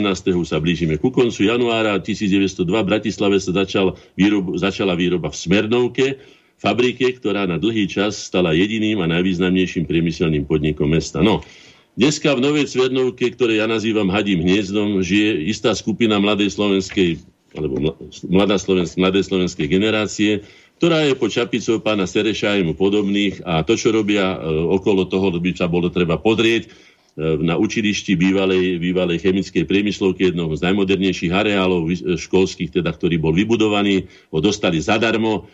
No a som už povedal, že ako zhanobili aj, aj nápis Dubček z roku 1968, ktorý tam dlhé roky vydržal, vydržal normalizáciu, vydržal komunistický režim, vydržal všetko, ale nevydržal nápor odnárodnenej časti slovenskej mládeže, ktorá žije v tom hľadom hniezde, ako ho ja nazývam, Nová Cvernovka.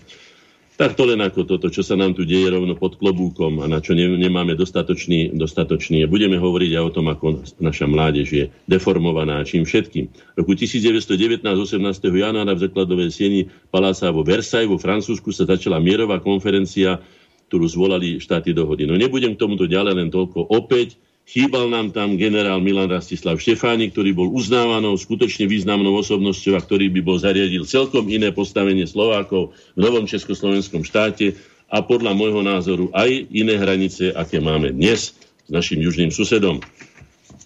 Boli to predovšetkým intrigy v tomto prípade jeho oponent, alebo teda jeho konkurenta, či ako by som to nazval, hoci teda konkurentom Štefánikovi nebol, pána Beneša, ktorý bol chladnokrvným politickým odrovnávačom nielen Štefánika a jemu podobných, ale aj iných.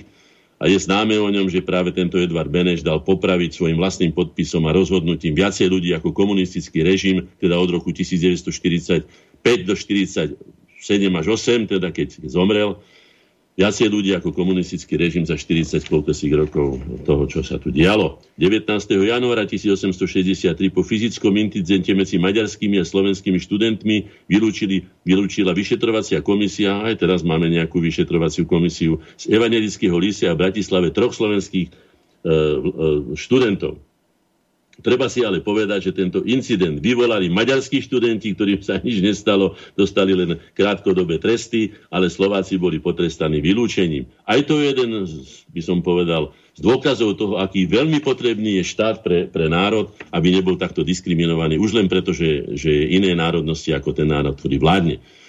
V tomto istom dni, 18.1., teda vraciam sa naspäť, preskočil som niečo, hej, sa narodil Dionys Ilkovič, jeden z najvýznamnejších Slovákov, najvýznamnejších vedcov, ktorý pracoval ako nehonorovaný asistent u neskoršieho držiteľa Nobelovej ceny Jana Hejerovského, ktorý sa zaoberal polarografiou, za to dostal Nobelovú cenu, ale tým najvýznamnejším a zapísaným do, do, do fyziky sa stal pán, pán, pán, pán Ilkovič, ktorého Ilkovičová, tzv. Ilkovičová rovnica vyjadruje závislosť e, v modernej e, elektrochémii. To znamená, že predsa len sa zapísal a mal byť pri najmenšom spolu držiteľom alebo spolunositeľom Nobelovej ceny. Nož ale ako vidíte, nemal sa ho dovtedy zastať a nebolo to v našom štáte. A posledný 20. január, už, si to, už ste to spomenuli, pán, pán Korony, Áno, tragická udalosť, ktorá sa odohrala v Prahe, Jan Palach. To porovnávanie Jana Palacha s Janom Kuciakom a koho to ešte vyťahli teraz? Jan Hus, Jan Palach, Jan Hus a Jan Kuciak, ja si myslím, že tak ako všetky prirovnanie skutočne krýva a že to tak nie je, ale to do toho sa nebudem teraz miešať, to by si vyžiadalo hĺbšiu analýzu. Ale 20. januára e, si treba pripomenúť, že v bitke pri Zernesti v Rumunsku e, pod, bol kurucmi zajatý cisársky generál e, Heisler, ktorého bol vymenený, alebo potom ho vymenili za Helenu Zrinsku, e, manželku Imricha Tekeliho, e, ktorá bola internovaná vo Viedni. Nož teda, alebo sa tu dokonca odohralo toho 20. že v Prahe zomrel rímsko-nemecký cisár od roku 1608 uhorský a do roku 1611 e, aj, aj český král Rudolf II, ktorý trpel na syfilis a bol vo veľmi zlom stave, tak mu odobrali teda jeho vládne tieto. A treba si len povedať, že aké všelijaké veci sa tu odohrávali a akí všelijakí vládci nám vládli a v akom stave a ako rozhodovali o našom osude Ale dnes máme vlastný štát a o tom bude naša relácia, čo by sme v ňom mali robiť v tejto situácii, ktorú prežívame. Ďakujem pekne. Presne tak. Dobre, Dobre. takže v tejto chvíli koniec, koniec kalendária. Dáme si teraz eh, hudobnú prestávočku a samozrejme po nej budeme pokračovať ďalej, konkrétne k téme našej dnešnej relácie. Tak poďme si trošku po kalendáriu hudobne oddychnúť a potom ideme ďalej pokračovať v téme.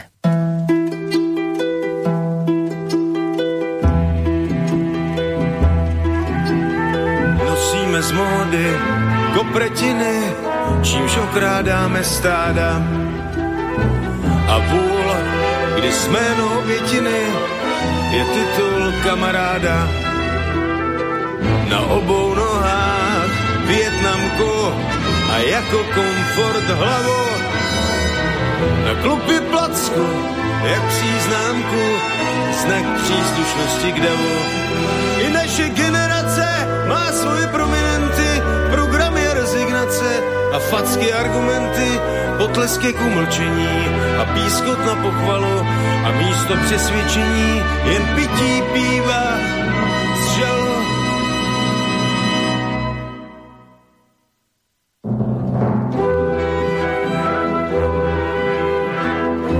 zadkem stránku dikobrazu vzýváme zlatý tele. Sedáme v koutcích u obrazu, čekáme spasitele.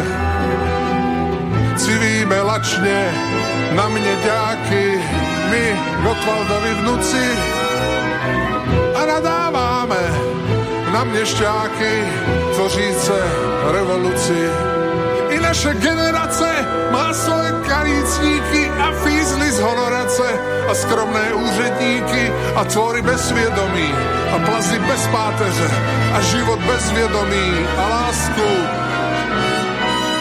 k nedůvěře.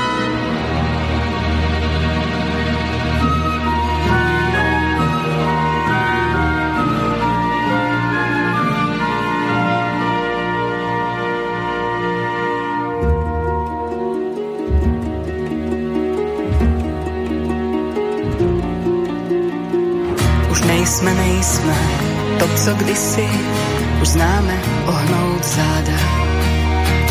Umíme dělat kompromisy a zradit kamaráda. A vděční dnešní realitě líbáme cizí ruce. A jednou zajdem na úbytě z té smutné revoluce i v naší generaci už máme pamětníky a vlastní emigraci a vlastní mučedníky.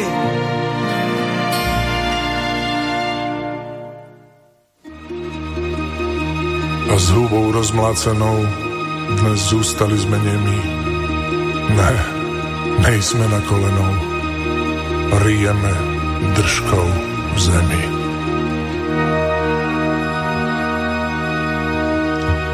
Humanitárna dehumanizácia s podtitulom Demokratická totalita v akcii. Tak znie e, téma dnešnej relácie, v ktorej by sme mali hľadať príčiny rozkladu hodnôt.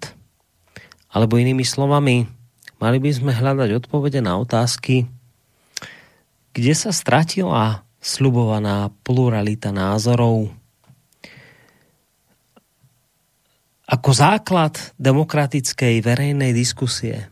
Mňa samého odpovede na túto otázku alebo na tieto otázky zaujímajú a preto ma zaujíma, čo na to povie William Hornáček, akademický maliar. A samozrejme aj vaše otázky, ak máte nejaké k tomuto, tak studiozavinač slobodnyvysielac.sk, prípadne naša internetová stránka. Tak kde sa to všetko podelo? Kde sa to strátilo? Predovšetkým nezačalo to teraz. Opäť sa mi vracia ten, ten, to echo.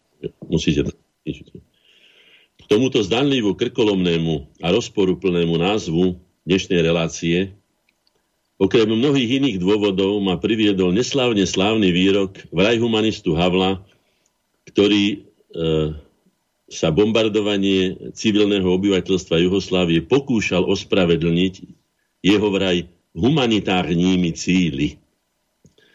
Pripomína to známu anekdotu z čia studenej vojny, že vraj raz bude taký boj za mier, že nezostane kameň na kameni. A z podobného vrecca zlomyselnosti je aj označenie svojich názorových oponentov vraj mediálnym expertom Budajom, keď na 27. poschodí, myslím, že to bolo roku 1978-9, nie, 1998-9, na 27. poschodí STV, internovanie a SBS-kou stráženie novinárov a redaktorov nazval deratizáciou slovenskej televízie. Už také časy to žijeme. A nie len teraz, aby sme sa neprekvapovali, má to hlboké korene, ktoré sme si mnohí nevšímali. V skutočnosti humanitárna dehumanizácia znamená, doslovne preložené do slovenčiny, dobročinné odlučťovanie. Už ako vidíte, skutočne žiadnu logiku to nemá, ale napriek tomu sa to deje. Pod maskou dobročinnosti sa deje to odlučťovanie, o ktorom budeme hovoriť. Z tohto rovnako ako z dobročinného bombardovania alebo od podkaňovania novinárov prechádza človeku mraz po chrbte a pripomína to tie najtemnejšie doby temna z deň ľudských civilizácií. Pritom temno, ako aj totalita, rovnako ako teror, nemajú iba spoločné začiatočné písmeno T. To T pre mňa maliara, ktorý má určitú predstavivosť, ale si to predstavte aj vy, alebo si to nakreslíte. Môže to T byť alebo stať sa aj symbolom obojstranne, obojstranne použiteľnej šibenice, na ktorej môžeme aj ako jednotlivci, aj ako civilizácia, aj ako ľudstvo skončiť svoju životnú púť. Ak, ak, ak sa nepoučíme, a včas nebudeme včas. To je veľmi dôležité.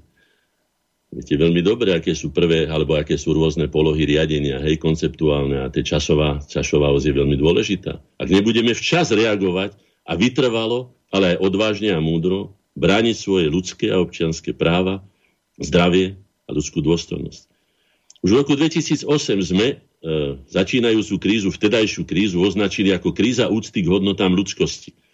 Všetci hovorili, že išlo o krízu fiskálnu, alebo krízu hypotekárnu, ekonomickú a neviem čo. My sme povedali to, čo som neskôr zistil, že vlastne podobne hodnotil krízu v 30. rokoch aj Tomáš Baťa. Že to je neúcta k hodnotám ľudskosti alebo k ľudskej práce, hodnotám, ktoré ľudia vytvárajú. Áno, my sme to označili už v roku 2008 ako kríza ústy hodnotám ľudskosti. A tá sa neprestala ani po finančných dotáciách do ekonomiky, najmä teda do bank, ktoré sa nalievali, alebo do obežíva. A rapídne sa zhoršuje dodnes. Nešlo teda, ako som už povedal, o fiskálnu, hypotekárnu či e, ekonomickú krížu, ale skutočne o krízu úcty k hodnotám ľudskosti, ktoré, ktorá prerastla až do procesu dehumanizácie ktorý sa pod e, rôznymi falošnými vlajkami, aj maskami alebo rúškami, dnes rúškami je také moderné, hej, napríklad humanity či charity, vnúcuje ľuďom a ľudstvu ako jediné možné riešenie ako jediná možná správna cesta k záchrane. Ide teda priamo o život. Psychológovia, sociológovia, lekári, psychiatri a iní medicínsky odborníci dobre vedia, ako sa pod tlakom obavy alebo strachu o svoj život rapídne mení vnímanie, ale najmä rozhodovanie tých, ktorí tomuto živočišnému strachu podľahnú. Najmä ak sa šírenie strachu šíri všetkými prostriedkami masovej komunikácie, vtedy sa krízový stav veľmi rýchlo stáva alebo sa zvrhne na davovú hystériu. A to veľmi dobre vedia, mnohokrát si to až už overili v praxi, najmä iluzionisti a manipulátori, dobrodruhovia či politickí hazardéri. Postup? Jednoduchý. Vyvolaj krízu, spôsob paniku, vystupňujú na hystériu a môžeš ľahko ovládať vystrašenú masu a diktovať jej svoje predstavy a podmienky. Áno, situácia je viac ako vážna. Lebo strachom o život vyvolaná a masmédiami nemilostredne živená kríza už prerastla do davovej hystérie. Už prerastla.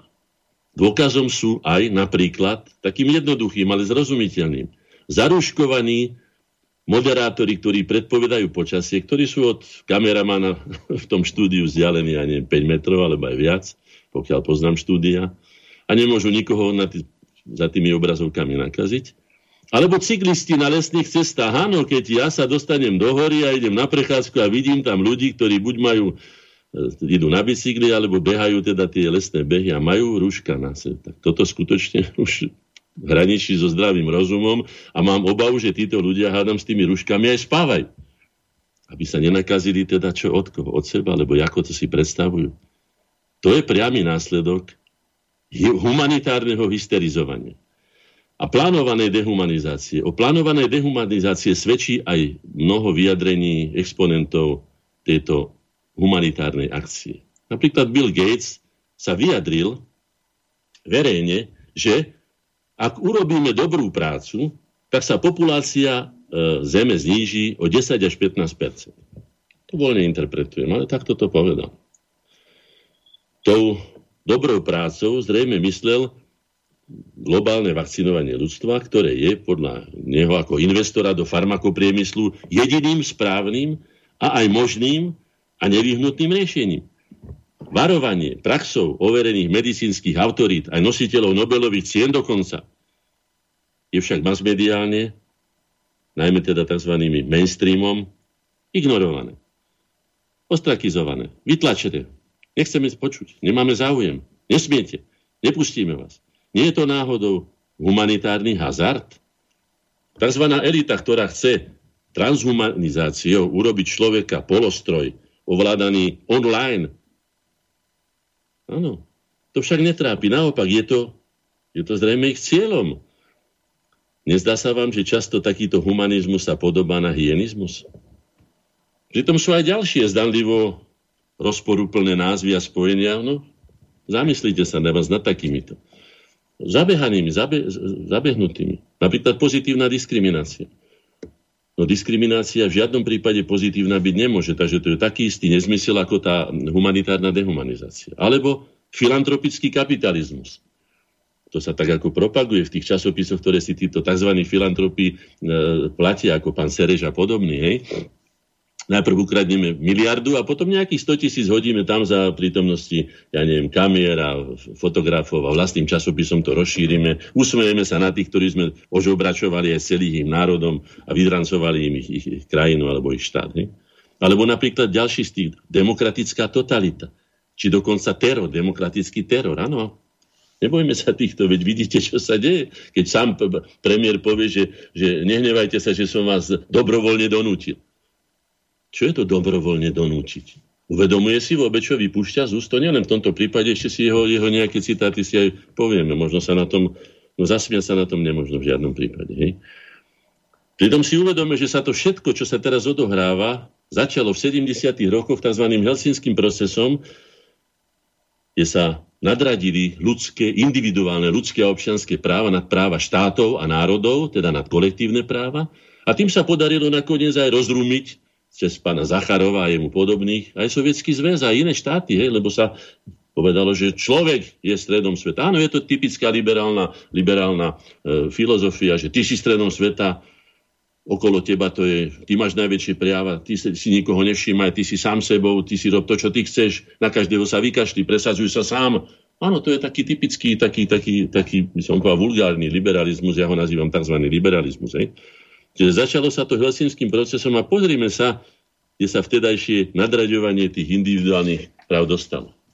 Až tam, že dneska vlastne nemáme právo, lebo už to je presne ako to býva obyčajne po voľbách, čo si ja veľmi dobre pamätám, že pomáhate niektorému politickému subjektu a keď vyhrá voľby alebo keď skončia, tak vám zabuchnú dvor, e, dvere pred nosom a povedia stačilo. Už sme mali aj takú reláciu, áno, dosť bolo demokracie? Už stačilo? Áno, už sme sa dostali k moci, už netreba demokraciu. Terasky som majorom, ako som napísal ja vo svojom takom článku. Terasky som Igorom a terasky ja budem rozhodovať, ako to bude. Ne? No. Poznámka k tém, len tak mimochodom, ale presne do čierneho, napadlo niekomu a uvedomil si, že už označenie pôvodne výsostne zdravotníckej, teda humanitárnej akcie názvom plošné testovanie je vlastne dehumanizované, teda odlučtené. Išlo a ide o testovanie plochy alebo ľudí. Nemala by sa tá, to, to tzv. plošné testovanie náhodou nazýva celonárodné alebo celoštátne testovanie? Plošné. Čo je to plošné? To sme sa už skutočne dostali na úroveň fyzikálnej veličiny. No, aj používané dehumanizované označenie svedčí o prístupe súčasných predstaviteľov nášho štátu k občanom, aj o ich úcte k ľuďom, aj ku štátu ako takému. Nejde náhodou o prejav pohrdania ľuďmi aj štátom na úkor akejsi plochy, na ktorú klesla ešte aj politikmi často označovaná táto krajina? Čiže súčasný slovenský štát, Slovenská republika? Ponižovanie ľudí tzv. Dobrovoľným donútením, vyhrážanie sa sankciami za slobodné rozhodnutie, nazývanie štátu označením táto krajina, o čom to svedčí? O demokracii? Svedčí to o akej úrovni predstaviteľov štátu, ktorí by mali mať ambíciu a podľa mňa je povinnosť byť aj reprezentantmi štátu. Popri hrubých nadávkach a urážkach nielen svojich oponentov, ale aj lekárov a vedcov, ktorí majú nielen svoj názor, ale majú aj jasné odborné argumenty do diskusie, ktorá by mala prebehnúť celonárodne. Či rozhánenie ľudí vodnými delami, aj to je dehumanizačná vizitka slovenskej No, tuto vás Žiaľ. trošku preruším, pán Hornáček, lebo máme... Nie, nie, nie, nie, nie, nie, nie, že ešte, lebo teraz máme poslucháča na telefónnej linke, aby dlho nečakal, tak poďme si vypočuť jeho názor alebo otázku. Dobrý, Dobrý večer, večer. Pán, pán Korovni aj pán Hornáček. Igor Zoravý. Dostali sme sa do takého štádia, že skrátka Hitler musel vytvárať koncentráky táto tzv. humana, alebo nejak to nazvať, spoločnosť, sa vytvorila z našich domov koncentráky. My sme si sami postavili vlastné koncentráky. Oni nás do nich iba zavreli. Tak, čiže máme tu, pán Hornáček, od poslucháča akoby taký argument, otázku alebo niečo, že však my si sami za to môžeme, čo sa nám udialo. Ja som sa nikdy nevyvinoval a vždycky som hovoril, že všetci sme zodpovední za to, čo spolu žijeme, pretože sme na jednej lodi, takže ja som sa nevyvinoval. Každý máme pochopiteľne tak ako ruka má malíček, ukazovák, prsteník, ale ja viem, palec, máme svoju úlohu, takisto ako ruky majú svoju úlohu, nohy svoju úlohu, čiže organizmus štátu má tieto orgány a mal by sa teda k ním hlásiť. Ja sa hlásim slovenskej inteligencii, ktorá, ktorej úlohou je navrhovať riešenia, k tomu sa dostaneme teda na konci relácií, pozerám sa na hodinky, hej, ale chcem sa ešte vrátiť, aby som dopovedal, samozrejme, že áno, príjmam aj ja svoju, svoj podiel viny, ktorý má aj inteligencia, ktorej určitú časť tej národne uvedomelej inteligencie mám tu čest viesť už, povedzme, tých 30 rokov. No, ale tým, vrátim sa k tomu, že tie konkrétne výrazy, ktoré sa tu odohrávali, o čom svedčia, ak, ak je vôbec toto možné, to znamená, že kde to žijeme? Napríklad blázon, Bukovskému, idiot, Sulíkovi, to hovorí predseda vlády, hej? Opice alebo psychopati, pán Nať, múdrosráči, to je obľúbený pojem, múdrosráči, alebo pendlerom štekajúci psi, pán Matovič, hej? Toto sú výrazy. Tieto výrazy iba dokresľujú nielen úroveň komunikácie s tými, ktorí, ktorých predstaviteľmi vlastne politici by mali byť, ale aj úroveň politikov, ktorí vedú na štát. Kam ho vedú? Optimistické výhliadky do budúcnosti s, takouto, s takýmito predstaviteľmi, s tzv. tzv. štátnou reprezentáciou určite nemáme. Neprežívame vínou súčasného politického vedenia nášho štátu napredovanie vzad, aj to je taký nelogický napredovanie vzad, hej? Naspäť do totálnej závislosti napríklad na cudzích príkazoch a záujmoch. Veď mnohí ľudia hovoria, že to snáď ani nie je možné, aby vlastní ľudia, to znamená, že slovenskí politici, hlásia sa slovenskej národnosti, platení Slovenskou republikou, slovenským štátom, by sa takto správali bez toho, ako mnohí hovoria, sú vydieraní, sú tlačení, sú pod nejakým tlakom. Prečo toto robia? Musia si uvedomiť, že stoja pred tvárou dejín, nielen pred tvárou národa, a že takto teda budú sa za nich možno hambiť ešte aj ich, ich potomkovia. Áno, máme, tento, máme túto predstavu, aj my a mnohí tento pocit, alebo teda aj nakoniec argumenty, že sme v domácom väzení zatvorení, pretože štát nevie, respektíve jeho predstavitelia nevedia nájsť kompaktné systémové riešenie na situáciu, ktorá sa rieši aj inde, ale rieši sa rozumnejšie, rieši sa bez takýchto nátlakov a vyhrážok, pretože ho riešia politici, ktorí majú inú úroveň, aj politickú, aj ľudskú, ako majú naši súčasní predstavitelia. Súčasný stav, ako by som ja povedal, alebo teda tie, tie prebiehajúce procesy, áno, je to diktát globálnych oligarchov. A pohrdanie e, demokraciou aj ľudskými a občianskými právami, e, napríklad ľudskou dôstojnosťou alebo právom rozhodovať o sebe. Však si uvedomte, že máme právo, ktoré sme si samozrejme vybojovali za dlhé roky, zápasov o sociálne práva, si vybrať lekára. Od našich lekárov, pána profesora Hrušovského, ale aj od mnohých iných lekárov, pána Lakotu, alebo ja neviem, aj pána Bukovského. Vieme veľmi dobre, že kódex pacienta hovorí skoro v každej vete o, o, nedotknutelnosti ľudskej dôstojnosti. To znamená, že musí, musíme prejaviť informovaný súhlas a všetci tí, ktorí boli testovaní, aj tí, čo testovali dokonca, ak to bol zdravotnícky personál, ako vieme, aj nebol len, vždy len zdravotnícky, že to pripadalo skôr ako vojenská akcia, najmä prepadnutie Horavy a tak ďalej, to som už hovoril, musia mať príkaz od lekára, to znamená, mali by mať na sebe vizitky, kde je napísané, ktorý lekár, tak ako majú svoje čísla, povedzme, policajti alebo iní štátni zamestnanci, ktorými prichádzate do, do, do styku. Tu sa odohrala jedna akcia, ktorá nie, nemá, nie je opretá o nič, len o svoj vôľu jedného človeka, ktorého neviem prečo, skutočne to neviem, počúvajú aj ostatní, pretože tým pádom sa sami hážu do jedného vreca a tú hambu, ktorú zlížu, ak teda ešte aj nehoršie veci, lebo by si to zaslúžili, to sa týka aj ich, pretože sú spoluví. Ja to ináč nevidím.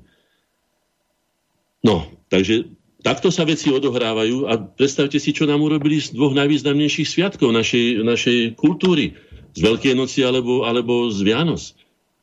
Celé mesto bolo oblepené, aspoň Bratislava. Čo je krásne na Vianociach? No jedlo.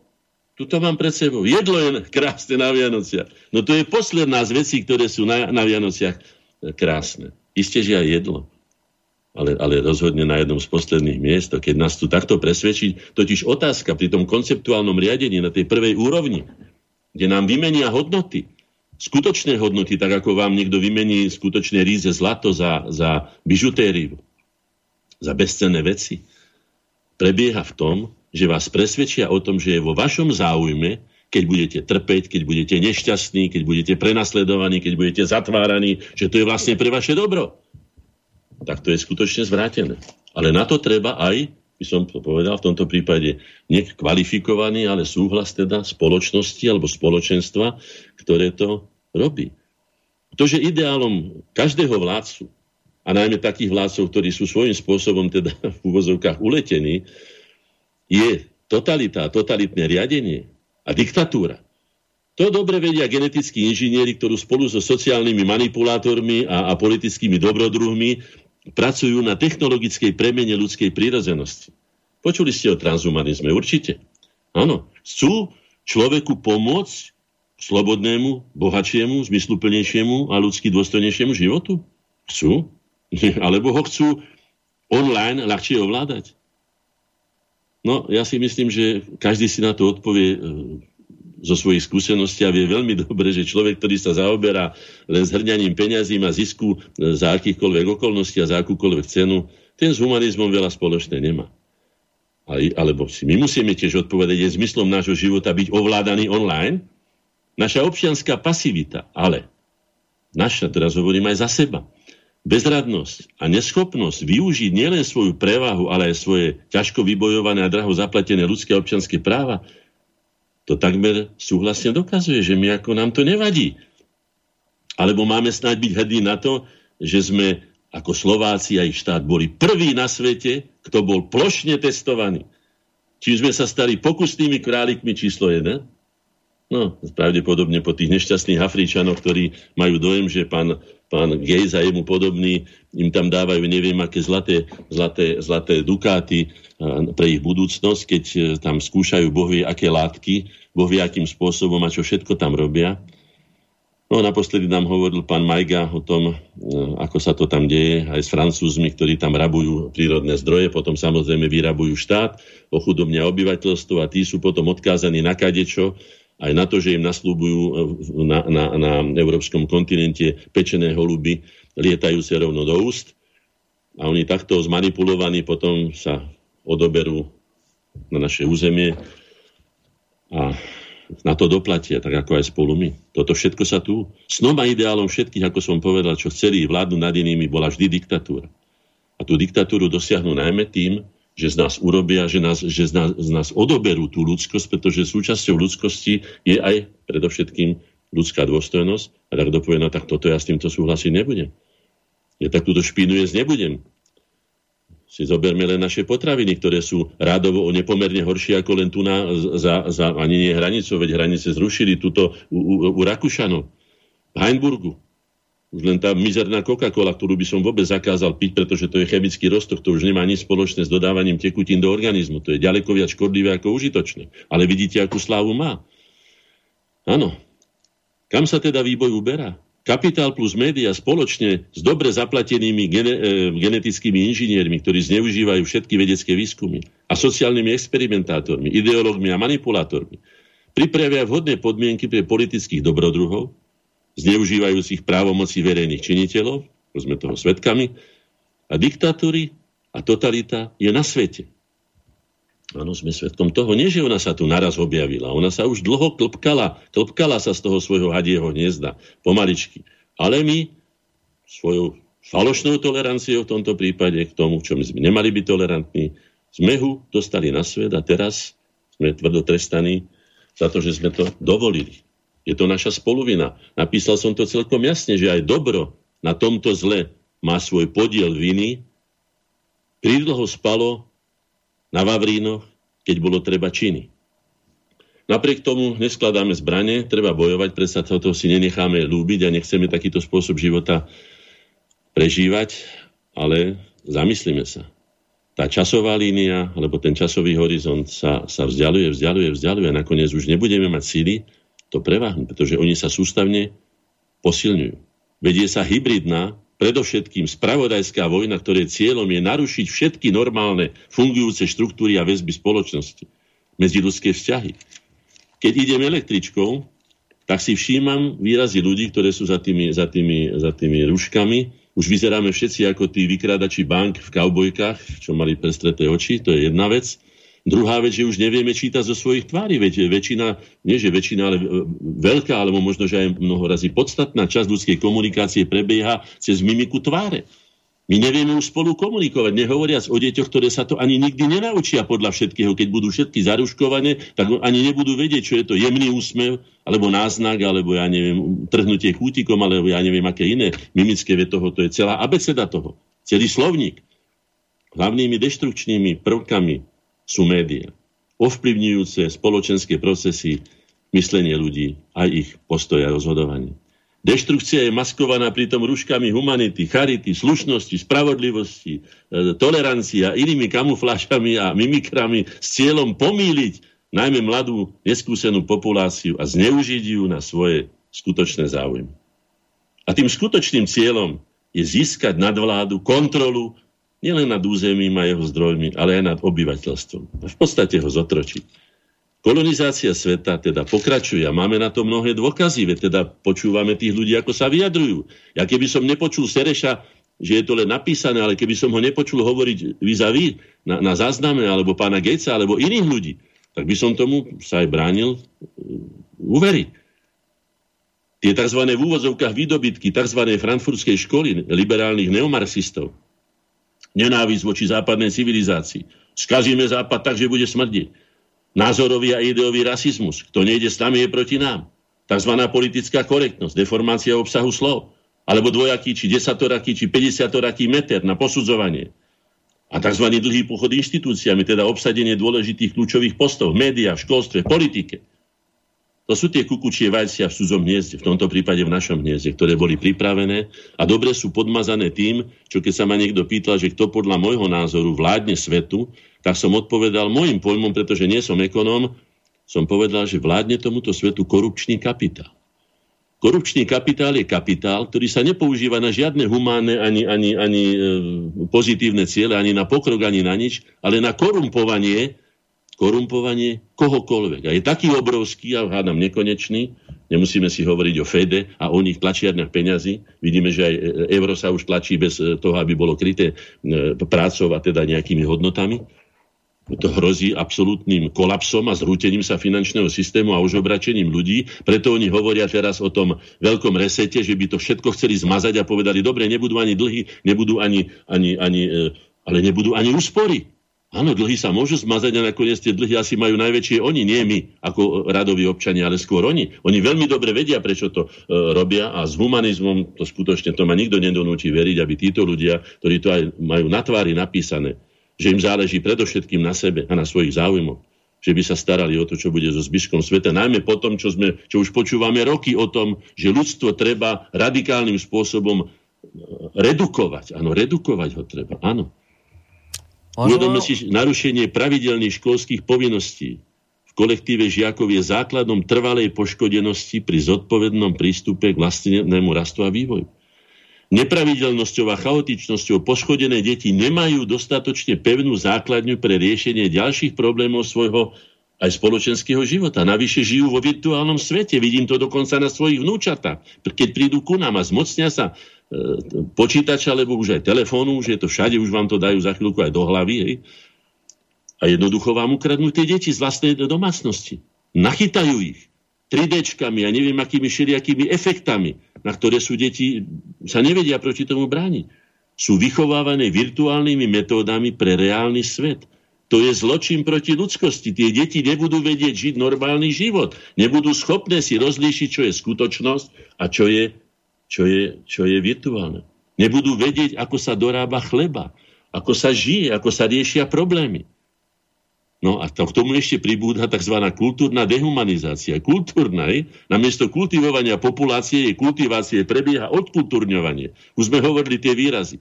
Až na úroveň primitívov, ktorí sa uspokojujú svoje, len svoje biologické potreby, nič iné, ako keby sme nemali. Vzdelanosť a kultúrnosť sa nenosí, stáva sa terčom posmechu a je, je, je vytlačená z verejného života bezohľadnou sebeckou aroganciou, ktorá sa správa alebo sa stáva novým štandardom. To je ten nový človek, to je to nový svet, to sú tie nové vzťahy. No nie, že Boh nás ochraňuje. My sa ochraňujeme pred tým. Veď sme dostali rozum. Už neťahajme Pána Boha za, za, za nohy sem, aby riešil naše problémy, ktoré sme zanedbali dlhoročným no, vlastnou lahostajnosťou. Veď táto, táto, táto, tento nový štandard, napríklad, ja neviem, fagiu pán profesor, je propagovaná masovými médiami ako vzory teda popkultúry, hej, pritom práve kultúra a kultúrnosť je zásadným rozlišovacím znakom medzi ľuďmi a ostatnými živými tvormi. Odkultúrnovanie je symbolom odlučťovania a vracia človeka do suterénu jeho biologickej podstaty. Odkultúrňovacie vzory a prejavy akceptované spoločensky majú zvlášť zubné následky na vývoj detí a mladé generácie, ktoré strácajú orientáciu v hodnotách ktoré sú v človeku, ktoré, v člo, ktoré vlastne z človeka urobili kultúrneho tvora. My sa nemusíme vzdávať svojej biologickej podstaty, sme takí, akí sme. Ale sme urobili kus cesty, veď vieme, že teda to skultúrňovanie stálo neuveriteľne veľa úsilia práve tých najvýznamnejších osobností, o ktorých už nikto nehovorí. Vieme všetkých basketbalistov, ktorí sú, alebo veľmi všetky ešte basketbalisti, tí aspoň čo si robia, ale všetky tie prostitútky alebo prostitútov, ktorí sa predávajú a, a robia v pornopriemysle, alebo ja neviem kde, zarábajú veľké peniaze a ukazuje sa, že toto je cesta, kde budeš bohatý. Čo nám povedal pán Emilko Hodal? Dajte sa aj vy k Šerešovi, budete bohatí, aj vy budete mať vyriešený život. Zapredajte sa, áno. Kopte za druhých, proti vlastným a prekladie ešte aj slovenskú štátnosť aj so slovenským národom a čo? A to je na cirkevnom gymnáziu? Petr Žalke? Chlapce? Samozrejme, že je obeťou. Ja mu to ani nevyčítam tomu Emilkovi. Ale vyčítam to tým, ktorí umožnili takto przniť naše deti. To im vyčítam, pretože to je strašné. Už som videl toľko, toľko zúbožených detí, ktoré boli vyžité už v 20 rokoch alebo v 18, už ich nič nebavilo, všetko videli, všetko už jedli, všetky zážitky majú, nič ich nebaví, nemajú motiváciu žiť ideológia zomri, keep calm and die?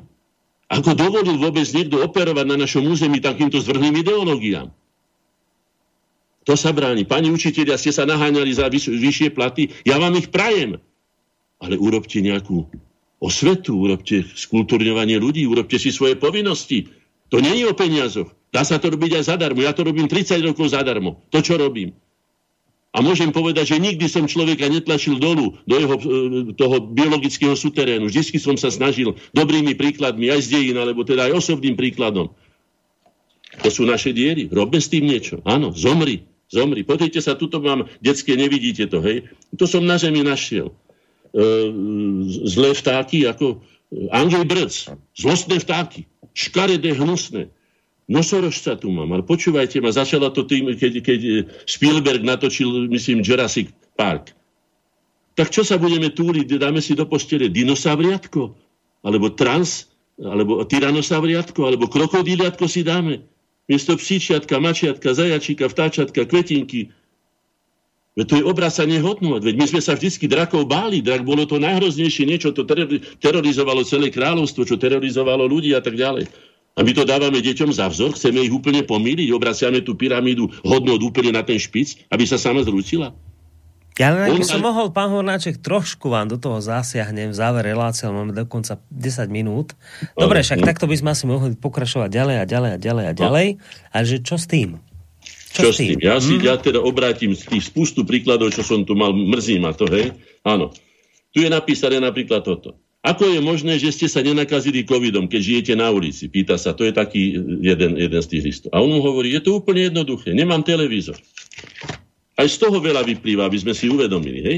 Dobre, si to musíte ma upozorniť na to, pochopiteľne. Hej. Celá tá korona hystéria, keď si to zoberete, čo tu píšu lekárnici za život?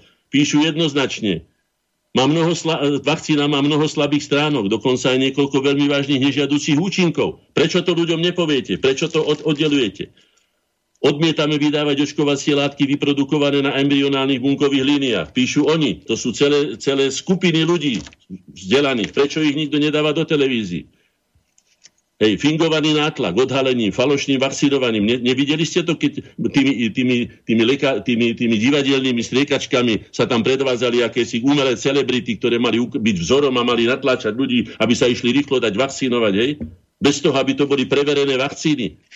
Veď tu je nebezpečie dostať sa do genómu človeka a urobiť z neho skutočne toho trans, transhumanitárneho akéhosi tvora, to prívesok toho, hej? No. Vieme veľmi dobre, že je to v imunite, všetci to hovoria. Čo znižuje najviacej imunitu? Dlhodobý stres. A my namiesto posilňovania imunity prirodzených či medicínskym spôsobom je slovenská populácia vystavená vysokým a dlhotrvajúcim dávkam stresu. To znamená, že koná sa úplne proti nám cez dymovú slonu zábavy. Áno, len sa zabávajte. Neviem, na čom sa kto dokáže ešte dneska rehotať. Spra- viete, čo navrhujú, e, navrhujú e, dôchodcovia Slovenska? Hej? Podporovať všetky aktivity, ktoré zlepšia imunitu a psychický stav občanov. Áno, to treba robiť. Alebo ďalej, dodržiavanie potrebných hygienických opatrení. Áno, ale aj inokedy, nielen teraz to nezmyselné frkanie si tam tých čistiacich látok na ruky, tak sa ruky neumývajú, že na ne dáte nejaký detergent, ako riady hodmastíte, ešte ich viacej poškodíte, tie bariéry, ktoré vás bránia proti infektom. To je nezmysel, to je úplný opak. Rúšky, viete veľmi dobre, koľko sa nadýchate vlastných splodín, ktoré mali byť vydýchané vonka. Nevytvárate si prirodzenú imunitu, malými teda e, čiastočkami od, od, iných ľudí. Veď my keď si dáme dolu po roku, lebo po dvoch tie rúšky, ako nám to slubujú, my už nebudeme mať žiadnu imunitu. Nás môže zabiť ešte aj vírus obyčajnej nádchy, ako sa to stalo na ostrovoch Andamany, keď tam prišli misionári kresťanskí a doniesli tam obyčajnú nádchu a vymrela polovica kmeňa. No, a tak ďalej, a tak ďalej. A pán minister Krajší povie celkom jednoznačne. Vláda sa bála protestov, že tu môžu byť nejaké vzbúry a preto dala ďalší lockdown. Áno. A k tomu ešte na začiatku, to som zabudol pripomenúť, lebo to sa týka na všetkých, e, e, ale pre, prečítam to teraz. Vraj to napísal Johann Wolfgang Goethe a je to napísané to. Kto v demokracii spí, prebudí sa v diktatúre. Aj to je presne to, čo sa teraz odohráva, to, čo sme my zanedbali a to, čo musíme rýchlo napraviť. Ne? No a poďme teda na tie riešenia, ako som ich navrhol, lebo skutočne máme už len 7 minút. Hej? Tie naše viny som povedal. Vydali ste nás na pospas, na milosť a nemilosť, cudzím, cudzím záujmom, cudzím potravinám, cudzím liekom, hej? zničili sme prvovýrobu, predali nám trhy, vyhnali nám vlastné deti do, do zahraničia, hej? že nemáme tu, hoci je tu e, roboty, ako sa hovorí, ako na kostole, vyháňame si deti, oni si urobia všelijaké súťaže, potom si tie najlepšie vyberú, nám tu nechajú tie ostatné, hej? Takej pasti, môžem povedať, sme ešte neboli. A komunistický internacionalizmus vystriedal kapitalistický kozmopolitizmus a socialistický realizmus v mojom prípade vystriedal kapitalistický naturalizmus. Hej? No, takže čo? Abeceda úspechu? Mať vlastnú koncepciu svojho života, nepreberať cudzie. Byť čo najviacej nezávislý od iných. Používať vlastné skúsenosti a zdroje. Plniť si zodpovedne naše povinnosti. Neveriť cudzím v ničom a nikomu. Dôverovať iba dlhodobo a dôkladne overeným, najmä morálnym a odborným autoritám, ktoré sú preverené najmä v krízových situáciách. A potom si treba uvedomiť, že my ľudia, ak stratíme, či nám ju vezmú, alebo si ju my vziať dáme, svoju ľudskú dušu a tvár, čiže svoju podstatu, stratíme nielen zmysel svojho života, ale aj svojej opodstatnenosti ako svoju nezastupiteľnú úlohu a povinnosť v systéme, ktorého sme organickou sú, súčasťou, v systéme života a sveta. A staneme sa zbytoční, ba dokonca aj škodliví, lebo prestaneme byť užitoční a začneme zavadzať. Začneme zavadzať tvorcovi, systému a nakoniec aj sami sebe. Sme na najlepšej ceste sa toho dopustiť. Zmyslom nášho života je misia ľudskosti podľa vzoru e, nami vytýčených ideálov. Nami, ľuďmi vytýčených ideálov, ktoré zosobňujú najväčší humanisti deň ľudstva. Kto ich propaguje? Vie o nich niekto? Vie niekto, vie niekto o, o, o Platónovi alebo o, o, o iných významných osobnostiach niečo? Ako som už povedal, najmä naše deti. Rovnako náš úpadok klesaním na dno našej biologickej podstaty aj tzv. tá transhumanizácia ako robotizácia človeka na úroveň strojov s cieľom elektronickými pokynmi online ovládať človeka a ľudstvo je cestou likvidácie ľudstva. Toto je stav. Predpokladám, že rok 2021 a pripravme sa na to, bude ďalej prebiehať tzv. hybridná vojna všetkými dostupnými prostriedkami, ktorú vypovedali a vedie a ktorú vypovedala vedie finančno-mocenská oligarchia proti vyše 7,5 miliardám alebo 7,5 miliardovému tzv. zvyšku ľudstva, za ktorý nás považujú. Veď si uvedome, akú sílu máme, len sa musíme dať dohromady. Musíme si nájsť svoj spôsob života, musíme si ho napísať, musíme si ho schváliť, musíme si ho presadzovať. Cieľom tejto skupiny je samozrejme ovládnutie svetových zdrojov a podriadenie si ľudskej populácie. No, pán Honáček, trošku v závere relácie do toho zase zasiahnem, iba z toho dôvodu, že máme posluchača na linke tak hádam sa ešte zmesti do tých necelých 4 minút do konca relácie. Dobrý ale večer. Ja ešte záver. No dobre, však máte, záver. ale ešte dajme poslucháčový priestor. Dobrý dobre. večer. Dobrý večer, prajem. Ja by som mal iba jednu jedinú veľkú poznámočku.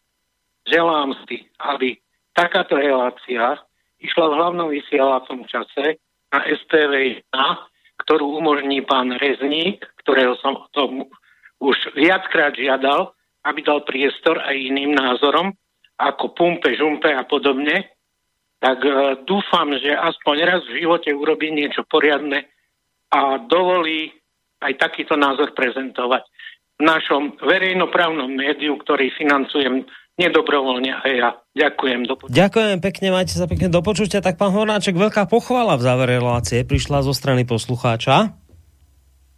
Teda aspoň to, hej, ale teraz poviem záver. Prežili sme zase dajte dolu ten, ten, to echo, hej. Prežili sme v cudzích štátoch. Dejiny neraz až kruté. Prvý raz v našich dejinách žijeme vo vlastnom štáte, vo vlastnej vlasti, ktorá je dnes podľa ústavy Slovenskej republiky zvrchovaným demokratickým a právnym štátom. Trvajme na tom. Trvajme na tom. Ja viem, že nie je. Mali sme na to konferenciu, kde som to dokázal právnikom na právnickej fakulte, ja akademický maliar. Bol tam pán Chovanec, bol tam pán Čič a boli tam ďalší profesori a tak ďalej. So smutným srdcom som im dokázal, že už nie sme ani zvrchovaným, ani demokratickým, ani právnym štátom. Ale my na tom trvajme. Trvajme na ústavnosti. Žiadna z predošlých generácií slovenského národa nemala takéto podmienky ako súčasná generácia. Hoci sú také, aké sú, ale sú najlepšie zo všetkých, aké boli. Všetci pred nami to mali nepomerne ťažšie. Nesmieme sa nechať znechutiť. Ani odradiť. Presne to chcú. Nedajme sa rozvadiť a postaviť proti sebe, ale spolupracujme navzájom a pomáhajme si v našom spravodlivom zápase.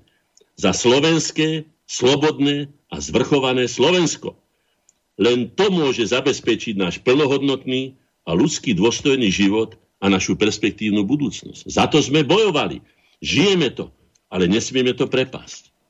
No, tak pozerám, že ste sa aj celkom trafili do záveru tejto relácie, lebo tak máme posledné sekundy, tak asi mi už neostáva nič iné, len sa vám pekne poďakovať za dnešok a teda o mesiac sme tu opäť. Pomesta sme tu opäť a tak. ešte by som vyzval slovenské matky, ktoré vždy vedeli, čo majú robiť, keď už nevedia naši predstavitelia, nech sa slovenské matky postarajú tak, ako to vždy vedeli, inštinktívne aj múdro, o svoje deti, aby nedovolili, aby sme prišli o generáciu, pretože tá je jedinou našou nádejou. Musíme chrániť predovšetkým naše deti. Tak. To robme. Tak s týmto odporúčaním sa lúčime. Majte sa pekne do počutia. Do počutia. To bol teda William Hornáček, eh, predseda eh, slovenských koreňov a Slovakie Plus, s ktorým, ako sme počuli, teda opäť od mesiac a opäť počujeme. Pekný zvyšok večera vám praje Boris Koroni. Majte sa pekne. Na do, do počutia. Táto relácia vznikla za podpory dobrovoľných príspevkov našich poslucháčov. I ty sa k ním môžeš pridať. Viac informácií nájdeš na www.slobodnyvysielac.sk Ďakujeme.